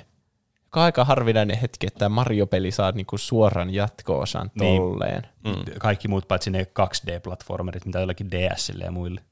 Niin, ne tuntuu kaikki olevan samaa peliä muuten. Niin tuntuukin. Mutta mun mielestä tämä oli paras selvästi näistä kolmesta, mitkä mä pelasin. Sä olit Ja- pelannut Odyssey läpi, etkö vaan? Joo, mutta siitä on jo aika kauan. Mitä mieltä olet? parempi kuin se? Niin. Si- Mä- Siitä on tykätty laajalti maailmassa. Mm. Mun mielestä Odyssey on kuitenkin parempi. Okei. Siinä, on niitä, siinä kerätään niitä kuita. Ja Se kun sä, ei ole tähti. Tässä tuli Se- yliannostus niin. Ja siinä on semmoinen iso avoin maailma. Esimerkiksi New Donk City on semmoinen mm. klassikko, semmoinen New Yorkin näköinen. Niin. Mm. kun sä löydät sieltä semmoisen uuden niin kuun, niin sit se Mario juhlistaa sitä hetken aikaa. Mutta sen sijaan, että sä lennät pihalle siitä kentästä, niin kuin nää tässäkin pelissä käy, Mm. niin se vaan jatkaa pelaamista. Niin. Eli tässä saa pelata, siinä Odysseyssä saa pelata paljon enemmän. Ja. Ei ole semmoista, että no niin, sut heitettiin pihalle ja sitten sä joudut menee monen eri valikon kautta takaisin sinne Niin, ja yhdessä valikossa pitää käyttää kosketusnäyttöä tai liiketunnistusta, niin sen voimalla mä sanoisin, että Odyssey on kyllä parempi. Okei, okay, eli Odyssey on niinku parempi niinku modernimpi pelikokemus niinku just tommosen niinku sen pelin sulavoittamisen kannalta. Niin, kyllä. Mutta tässä on myös, tässä on niin paljon ideoita, jotka on tosi hyviä. Mm. Ja Mm. siinä ei kyllästyä mihinkään, koska heti kun sä menet seuraavaan kenttään, niin siellä on ihan uudet odottamassa. Niin, aivan. Ja siinä on aina semmoinen jännitys. Ja koska niissä ei tiettyä määrää niitä tähtiä, niin tuntuu oikeasti siltä, että jos tämä on tässä pelissä, niin ne on halunnut laittaa tämän tähän peliin. Mm. Eikä sille, että no keksitäänpäs nyt tähän samaan alueeseen monta eri haastetta. Mm. Ei tule ikinä semmoinen olo, vaan aina on se olo, että mä oon tarkoituksella nyt pelaamassa tätä. Niin. Niin. Ja sen minä sanon viimeisenä asiana. Ah, se oli viimeinen asia. Joo. Okei. Eli hyvä, hyvä peli se oli. Eli jos, jos Super Mario Galaxy 2 tulee Switchille, niin aiot, aiot pelata sen. Joo, enköhän. Paitsi jos se maksaa 60 euroa, kun tä, tässäkin oli ne muut pelit mukana. Niin, mutta tämä oli paras selkeästi niistä. Niin eikö sä vähän niin kuin maksanut tästä sitten? Mm. Niin, totta. Mä suorastaan voisin maksaa enemmän, ettei tässä olisi ollut niitä mukana, niitä aikaisemmin. Älä sano tuota Nintendolle ääneen. niin, mm. Nintendolla alkaa heti niin dollarin kuvat muodostua silmille. Jep. Kyllä mä vähän kiinnostuin. Sitten kun mä joskus hommaan Switchin, niin mä kyllä pelaan näitä uudempia Marioita. Uudempia kuin 64. Sä myöhästyit, Niin, jos se on mahdollista enää pelata niitä. Mm. Eiköhän Sen siinä- näkee sitten. tai sitten kaivat sun Nvidia Shieldin kaapista ja pelaat mm. Mm. sille. Sehän on tietenkin yksi mahdollisuus. Niin. Mutta mitäs muuta te olette tehnyt tässä viikon aikana? Roope, mitä sä oot No, tuossahan tulikin jo ö, ohimennen mainittua, että me ollaan pelattu Juuson kanssa nyt urakalla Outer Wildsia. Ei yhdessä, mutta yksittäin ollaan pelattu urakalla. Niin, tässä ei taida olla minkälaista multiplayer-mahdollisuutta. Ei. Ei.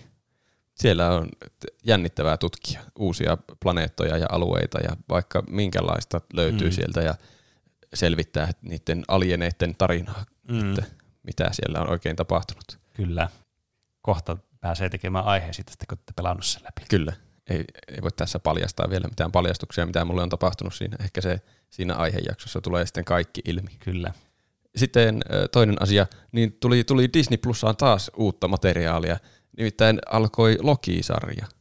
Aa, niin. Oho, niin. Tulee aivan hirveänä sarjoja ja elokuvia ja kaikkia koko ajan sinne. Se on jälleen viikoittain yksi jakso viikossa. Niin jo. Ja t- täytyy sanoa, että me katsottiin siis se ensimmäinen jakso, niin se oli paljon kiinnostavampi kuin esimerkiksi se, se Falcon ja Winter Soldier juttu. Mm. Että se on, se on kyllä, vaikuttaa aivan katsomisen arvoiselta sarjalta. se jotenkin matkustaa eri aikakausilla tai jotain. Joo, siinä on vähän semmoisia aikamatkustushommia. Joo. Ja Loki on jotenkin paljon kiinnostavampi hahmo kuin Mm. ne, jotenkin ne turhat hahmot. Se on kyllä totta. Että odotan jo sillain vähän innolla seuraavaa jaksoa. Mm. Mitä Pene on tehnyt? No, mä oon muutamia jaksoja katsonut Communityä Ah, loistavaa. ää, sieltä täältä. Ja valehtelisin, jos en väittäisi, että kun valehtel, niin, valehtelisin, jos en väittäisi, että olisin nauranut siis niinku aivan huutonaurua aivan välillä. Tuli niin monimutkainen lause, että en nyt osaa, ehkä sä Eli- nauroit huutonauraa. välillä. Kyllä, okay. niin voi päätellä tästä. Eli siis kieltämättä kyllä on hauska. Ja mä lupasin itselleni, että mä vähintäänkin katson kaikki ne jaksot, jossa, jotka oli suositus siinä Community-jaksossa, missä sä suosittelit niitä Community-yksittäisiä parhaita jaksoja. Että mä katson ne vähintäänkin. Mutta Joo. ne on kyllä hauskoja ne muutkin. On. Se on. Sinne on tullut Discordiinkin jotakin kommentteja, että miten tämä ei ollut siinä listalla.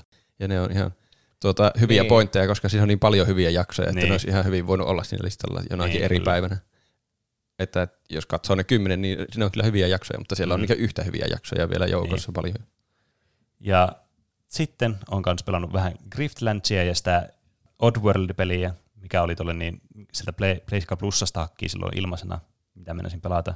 Se on kyllä mukava. Mä, sitä pitäisi päästä vähän eteenpäin siinä, mutta mulla on ollut siinä nyt viime aikoina semmoinen, kun se on vähän haastavaa ajoittain, kun siinä on tarkoituksena kuitenkin vähän niin kuin kollektaton tyyliin niin kuin yrittää pelastaa ne kaikki kaverit sieltä.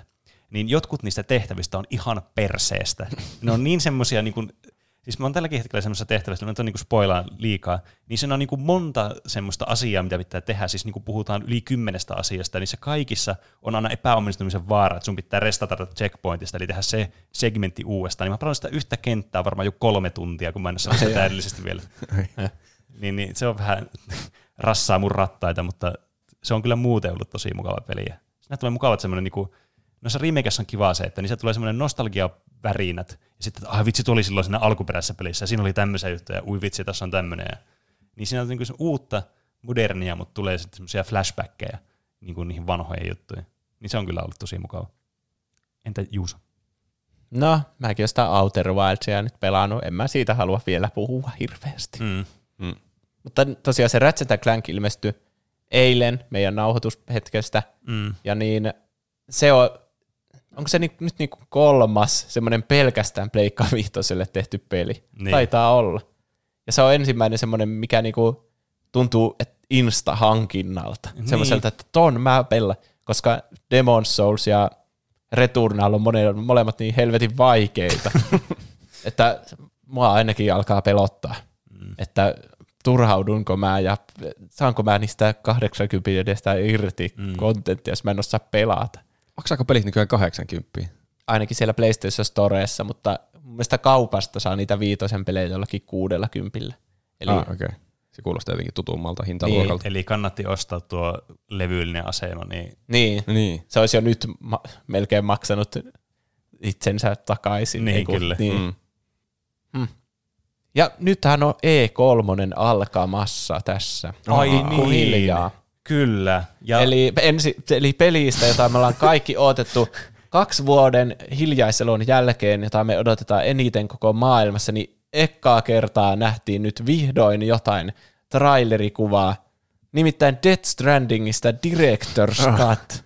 kyllä, tämä niinku Sitähän me odotettiin. absoluuttinen klassikko. Eli Norman Reedus nyt meni laatikkoon.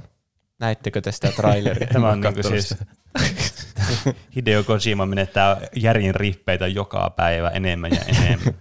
ja trollaa vaan kaikkia pelaajia. Mitä jos se teki, tekee oikeasti vaan aivan niin kuin trollatakseen, koko ajan vaan omituisempia ja omituisempia asioita ja katsoo kuinka kauan porukka on sillä, oi mikä nero. Jos se, mä olisin Nero, niin mä ainakin tekisin no tolle. niin, niin. Se, Niin. se, on niinku, se voi tehdä nyt ja se, sillä ei enää rajaa, mitä se voi tehdä. Niin.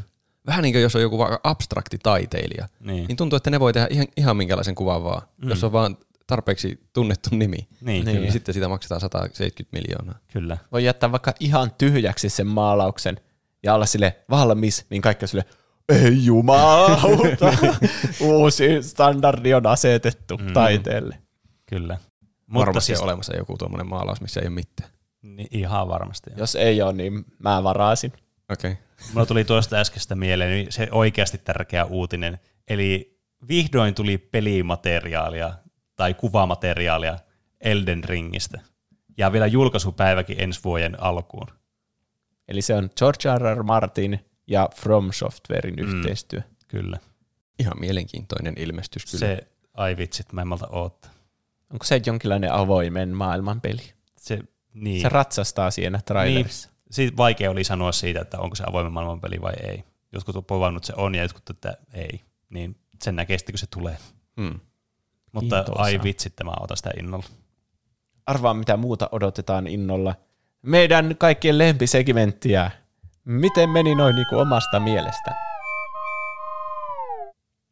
Eli jotain korjauksia on tullut tänne. Hui. Meidät tavoittaa Instagram ja Twitterin kautta, josta meidät löytää nimellä Tuplahyppy. sekä sähköpostiosoitteesta. Podcast at tuplahyppy.fi. Ja meille voi tosiaan lähettää kaikenlaisia viestejä, kysymyksiä, kommentteja, aiheehdotuksia, meemejä tai sitten faktan korjauksia. Mm. Kuten ö, vaikka Lollipepa Lol on laittanut, miksi Community Top 10 listalla ei ollut iltakoulu salaliittoteoriaa jaksoa. Ah, no niin, tää, täältähän näitä tulee. Se on kyllä yksi parhaista jaksoista myös. Se on kyllä. Ne oli vaikeita valintoja ja osa meni jopa arvalla, koska ei, ei vaan voi päättää. Niin, tämä, tämä on kyllä, jos valitsisi niinkö vaikka top 15, niin olisi se siinä. Niin. Siinä siis on salaliitto, joka kääntyy päälaelleen ja löytyy paljon muitakin salaliittoja sieltä alta. Mm. Ai vitsi. Mä näin se sitä jaksolistauksesta, että se tulee kohta. No niin. Sitten Electropanther laittaa, no jos ollaan ihan tarkkoja, niin Oulussa oli 27,3 astetta lämmin. Ei tällaisia korjauksia. Tiidin, tin. Niin. Me sanotaan joskus asioita sille vitsillä, sille niin kuin, täällä Oulussa on ollut 25, no ei se ollut edes vitsi, se oli vähän niin kuin sellainen suuntaan antava. Ei me nyt tarkistettu sitä, että minkä lämpöistä täällä oikeasti on. Sehän riippuu missä päin Oulua on, niin voi olla vähän eri lämpöistä. Niin. Ja milloin tämä on kirjoitettu, mihin tämä viittaa tämä kommentti? Ja varmaan jotenkin siitä mittarista ja varjosta ja kaikesta ja semmoista. Pääasia on, että olit väärässä, Minä. ei, ei kun kommentoija. Huisguu laittaa asiasta kukkaruukkuun. GTA San Andreasta pystyy pelaa kahdesta samalla ruudulla Pleikka kakkosella. Täh? No minä en ole ikinä kuullutkaan tästä. Tämä on joku tämmöinen koulussa liikkunut tornari. Mm. Niin varmaan onkin. Mä katson heti Wikipediasta. Oi, nyt meni totiseksi. Tästä saat huisguu. Ei varmasti pystynyt. Tämä on se kerta, kun tuplahyppy tarkistaa faktat, mutta ne on vain kuuntelijoiden faktoja, jotka me tarkistetaan. Niin, faktan tarkistusten tarkistus. No niin, mulla on Grand Theft Auto San Andreas-sivu tässä auki. Siellä modes lukee multiplayer. Mitä helvettiä? Se on itse käynyt kirjoittamassa tietenkin Wikipediaa, voi käydä korjailemassa mitä haluaa. Niin. Ei, ei, tämä on vielä tu- tulkinnan varaista minusta. Täällä on video How to activate GTA San Andreas 2 two-player mode, PS2. How do you play San Andreas? Travel to one of the multiplayer locations, free roam, bla bla. Onko siellä jotakin multiplayer locationeita? No vissi. Aika jännä. Tämä on, En ole pelannut ikinä San Andreasia, niin ei tullut minulle samalla lailla järkytyksenä ehkä kuin teille. Mutta Miten mä, mä en ole ikinä edes nähnyt, että siis mä en joku ole pelasi. ikinä kuullut Niinpä. tästä. No, tämä oli hyvä korjaus Huisgulta. No, tämä oli Se kyllä oli uskomaton korjaus. Tämmöisiä lisää, jotka Joo. mullistaa meidän maailmamme. Niin. San Andreasissa multiplayer vs. Oulussa asteita 23,7. Niin t- tämä voitti. Niin, tällä kertaa näin. Mm. Tästä oikein on tullut kilpailu. Kyllä. Ja mitä muita viestejä ja aiheehdotuksia täällä on? Aalol laittaa aiheehdotuksena aihe Oulu olisi aika läppä. Laatiko on ulkopuolelta paskakaupungin TMS. Kuulostaa aika kuivalta aiheelta. Ehkä se olisi oululaisille mielenkiintoinen. Tai sitten jos oululaisille mahdollisimman epämielenkiintoinen. Niin, Hmm, mm, sitten niin, meillä on se toripoliisi, sitten on kirjasto, Mä alkaa väsyttää tässä vaiheessa. teatteri, toriranta, keltainen aitta, asioita on. Se Su- tuli. kulttuurikaupunki vuonna 2026. Niin, Niinhän ne totta. väittää. Kasudonien Dangoja laittaa, olisiko mini-aihejakso jälleen paikallaan, eli jakso, jossa käsitellään montaa pienempää aihetta, joille ei vain pysty antamaan kokonaista jaksoa. Hmm. Ehkä Mm. Mm. pitää valita jotkut tietyt sieltä.